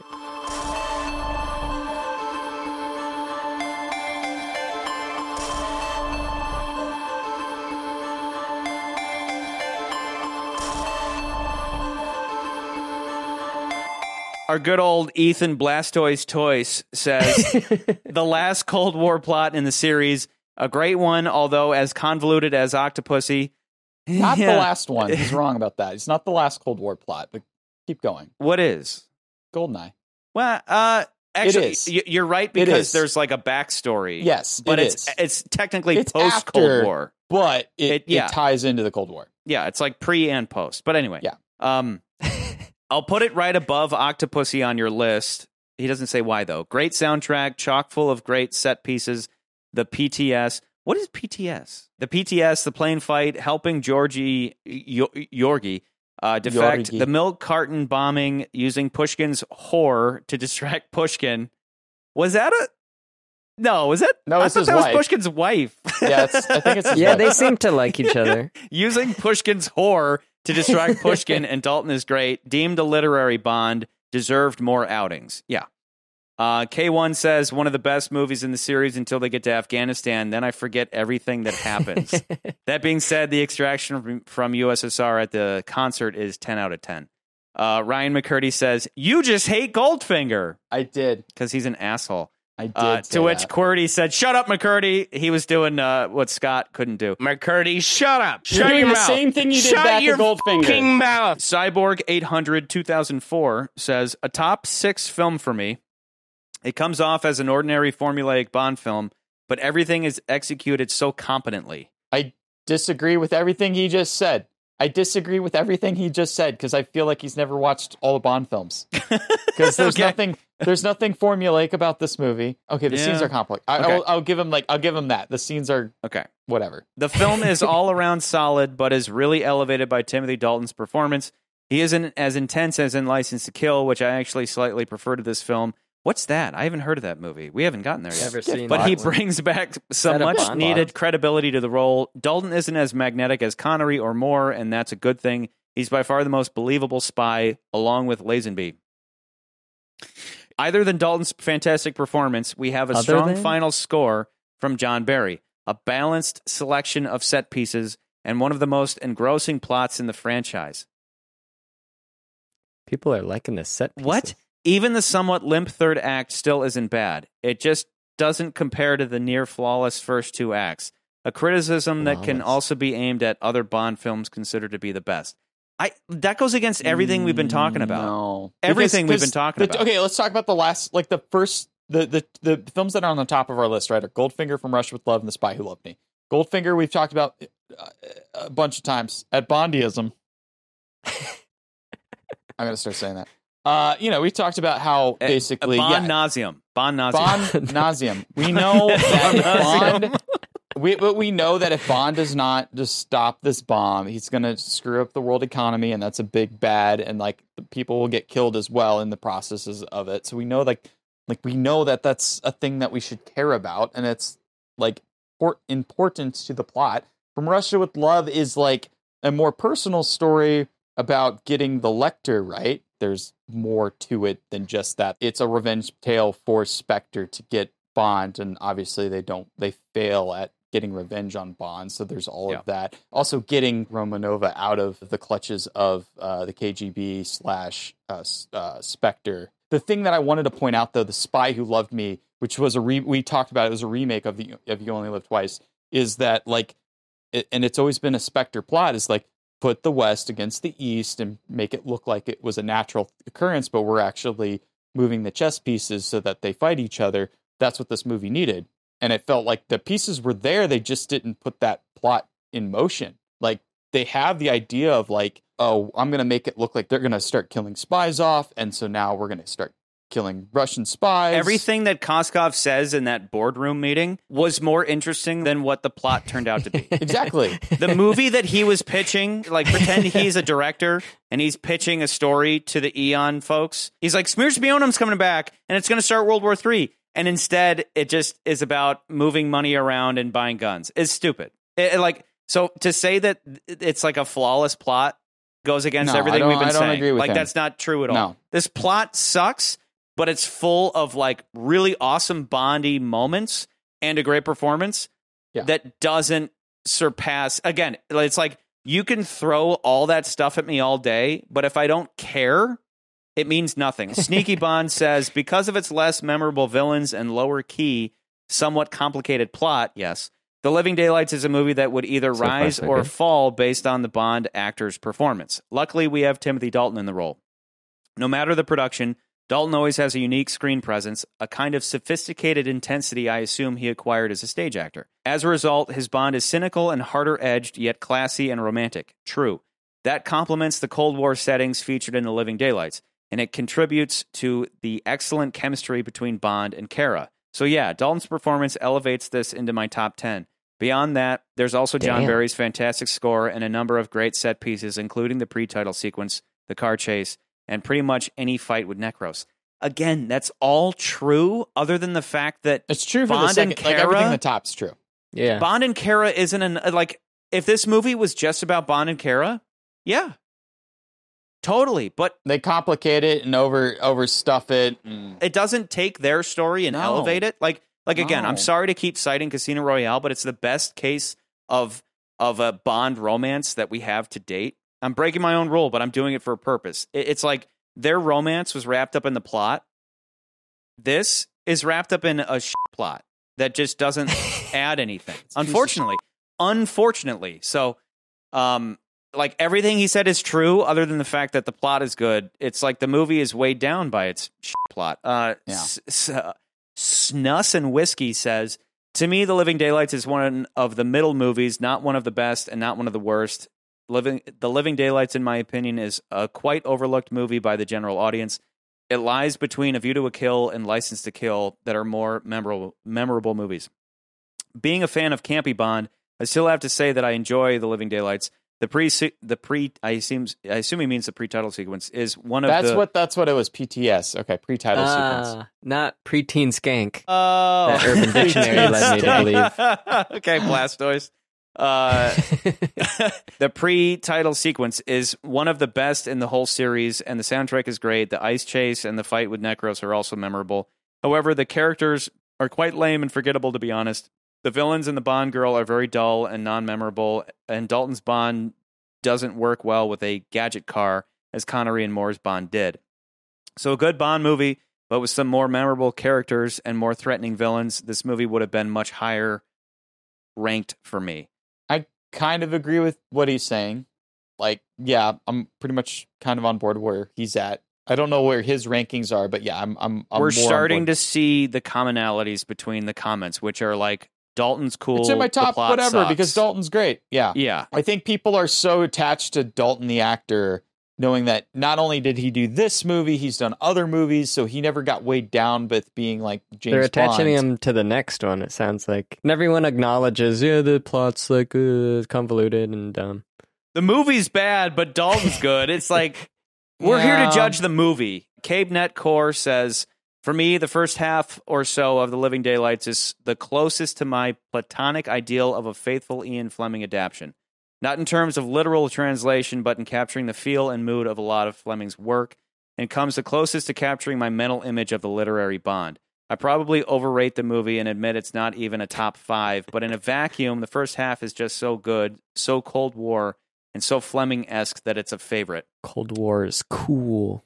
No, no, I, I get what he's saying though. I, I can agree with like again, like I've said, the beginning of the movie is one of the more memorable parts of the movie. Yeah, you probably watch it the most because you watch the beginning of the Had movie. the defection but, like, been real, it would have been but like the defection fantastic. sequence, the defection sequence, not the Gibraltar stuff, but the defection sequence, I remember probably the most out of that movie where they, you know, they put him in the pipeline and all that stuff. I I like Yeah. that scene actually. So I, I get what he's saying as far as that feeling more like a Bond book rather than the rest of the movie. Gamer Grill 95 says, Well, there are a few stinkers and a few absolute pieces of gold. This one is neither. It's one of the many solid good ones. It checks every box I can imagine in the Bond film formula. Opening action scene in a interesting lo- locale, gadgets, car chase, intimidating lackey, campy villain in Whitaker. Uh, falling from great heights, light humor, a small plot twist, and a large battle near the end. It embodies the formula perfectly, but also does nothing to really stand out from the crowd. Okay, it has the pieces of the formula, but they don't congeal. The puzzle pieces are there, but they're not assembled into a nice picture. Yellow Army 79 says, It's not without its flaws. The villains are a real problem and come across as pretty goofy and no match for Bond. Koskov is okay and plays the sleazeball character well, but it needed Whitaker to be a stronger character, and he just doesn't get enough screen time to do that. Nodding my fing head. The plot is rather complicated and a little underwhelming, yes. Despite this, The Living Daylights is a great Bond film. Dalton is terrific and has a great chemistry with Kara. Their romance feels very believable and ev- elevates the film. There's some great action scenes, and it plays out as a proper old fashioned spy thriller. It's definitely in my top five Bond films at this moment. A lot of top five, mo- uh, uh, a lot of people saying top five. Yeah, They're like, I- this I- movie sucks and is in the middle. but This in my movie top sucks. five. Top five. Because Tim Dalton. Just like last time, all anybody could say was like, well, Sean Connery's really great. It's like this time it's Timothy Dalton's really great. It's like, yes, but unfortunately, this amazing titan of an actor was handed the worst possible starter script for his breakout into the role. And it's it's a goddamn crime. It's depressing. But um uh and I don't know if he had any say in the matter. I wonder if he read it and he was like this doesn't make any sense. Uh, this uh, plot sounds rather far fetched, sir. I think someone like that is going to be like, okay, I'm getting this huge role. Like, who gives a shit what the script Sure. is? You know what I mean? Like, it, it's but a big he read all 14 books and he doesn't have anything to say. I don't know. I don't, I don't know. know. Hmm. It's unfortunate. Maybe he just trusted that, like, maybe the script made more sense. It'll come together and in it editing. all, yeah, it all No, got just but- but- destroyed. To be fair, if you're reading the books, if you're thinking about like at least the only book that I have read is Casino Royale and Live and Let Die. Those books don't really have like these huge giant stakes like some of the movies do because that works really well in a movie and a novel you can get away with more character stuff because you're in the character's head. Yeah. So like I could see him being like, okay, well I'm reading these books, So I'm really in the character's head. And this is kind of the vibe is what was the books. And that is like kind of just a very vague sense of what actually kind of does happen between two countries that are at odds with each other, but not actually going to war.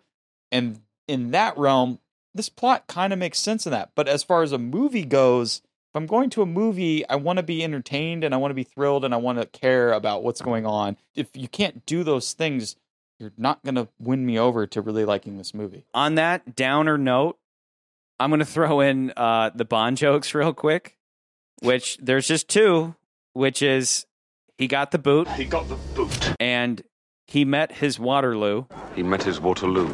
It's a history joke. Uh, he got, trying to he be got the. It, it, it has to go to he got the boot, but it's weak. Whatever. Yeah. I mean, again, it's like we haven't had a good Bond joke in a while. It kind of makes I me think want to. the uh, you've had your you know you've had your eight now. Here, have my eighty is probably more memorable than either That of was those. cool, yeah. For that sure. one Yeah, like yeah. speaks Yeah. out, and you're like, ah, I know that one. Yeah, yeah, You know. yeah. Um, but anyway, uh, after all of that, though, ah, you're swaying me to put it below Octopussy. I think that makes sense. I think it makes total sense. I'm on the I'm on the verge of saying like I could see it going above Octopussy too. But why? Why would it be above Octopussy? Why? Because of Timothy Dalton? Because Timothy Dalton's really good. Top five, Tim Dalton. I, I'm gonna put it in Nan's hands. I could I could put it above Octopussy uh, because of Dalton's performance and because of like the relationships and because there are some really good action sequences in this movie. Nans, where are you at? I think McCurdy made a good point earlier about just below Octopussy.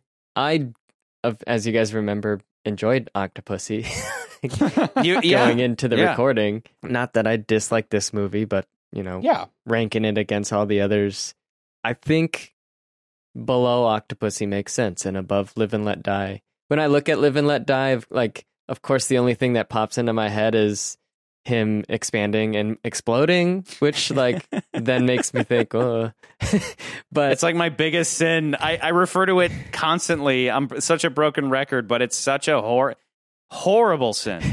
so Your bad guy's death. Like at least with this, our bad guys' deaths are satisfactory. Yeah. Necros satisfaction. One happens off screen. Um, yeah, one happens Maybe. off uh, off screen, but Maybe. like uh, you're talking about Koskov, but at Yeah, 'cause least he's but like- it's he's such a sent back great to moment. Russia. Like Yeah. Pushkin Yeah, being a- in the yeah. diplomatic bag. It's it's perfect. Put him on the next plane to Moscow. Oh, thank you, General. Thank you so much. Thank you. In the diplomatic bag. I love it. And then and then obviously Whitaker gets crushed by a British general A that he basically just right? called a, a pussy. Should have known you'd take refuge behind that British vulture Wellington. Really satisfactory bad guy deaths. What what I would compare these two movies though, if I compared Live and Let Die and this movie, is that both are dealing with like more financial financial stakes and drugs. and dr- like like not drugs specifically, but it's more about Oh yeah, if they lose, the villains get money, and like I don't in a Bond film Yeah. that doesn't really like like you know Oh people's lives. no. You know, people's lives need to be at stake for me to really give a shit. it would have been so simple for them to be like the mujahideen or whatever it, they're going to get slaughtered and we should care this village all our women and children are going to get Exactly. slaughtered But that would have been see that. great but we don't get that He didn't save the day necessarily. He just kind of stopped an arms deal and some money exchange and like the the potential of something bad happening, but we're not really specifically why because we all we see is a bunch of soldiers. We don't see any women or ch- I mean, and that's what sucks is like I hate doing the whole like, but what about the children? But why do I care about a bunch of dudes just in the desert? If Bond and Kara spent time with like the villagers and we actually Yeah, saw the yeah, women and yeah. children and all that, like I would care. I'd be like, oh, Yeah. this is why this matters. there's even that one dude that bond points out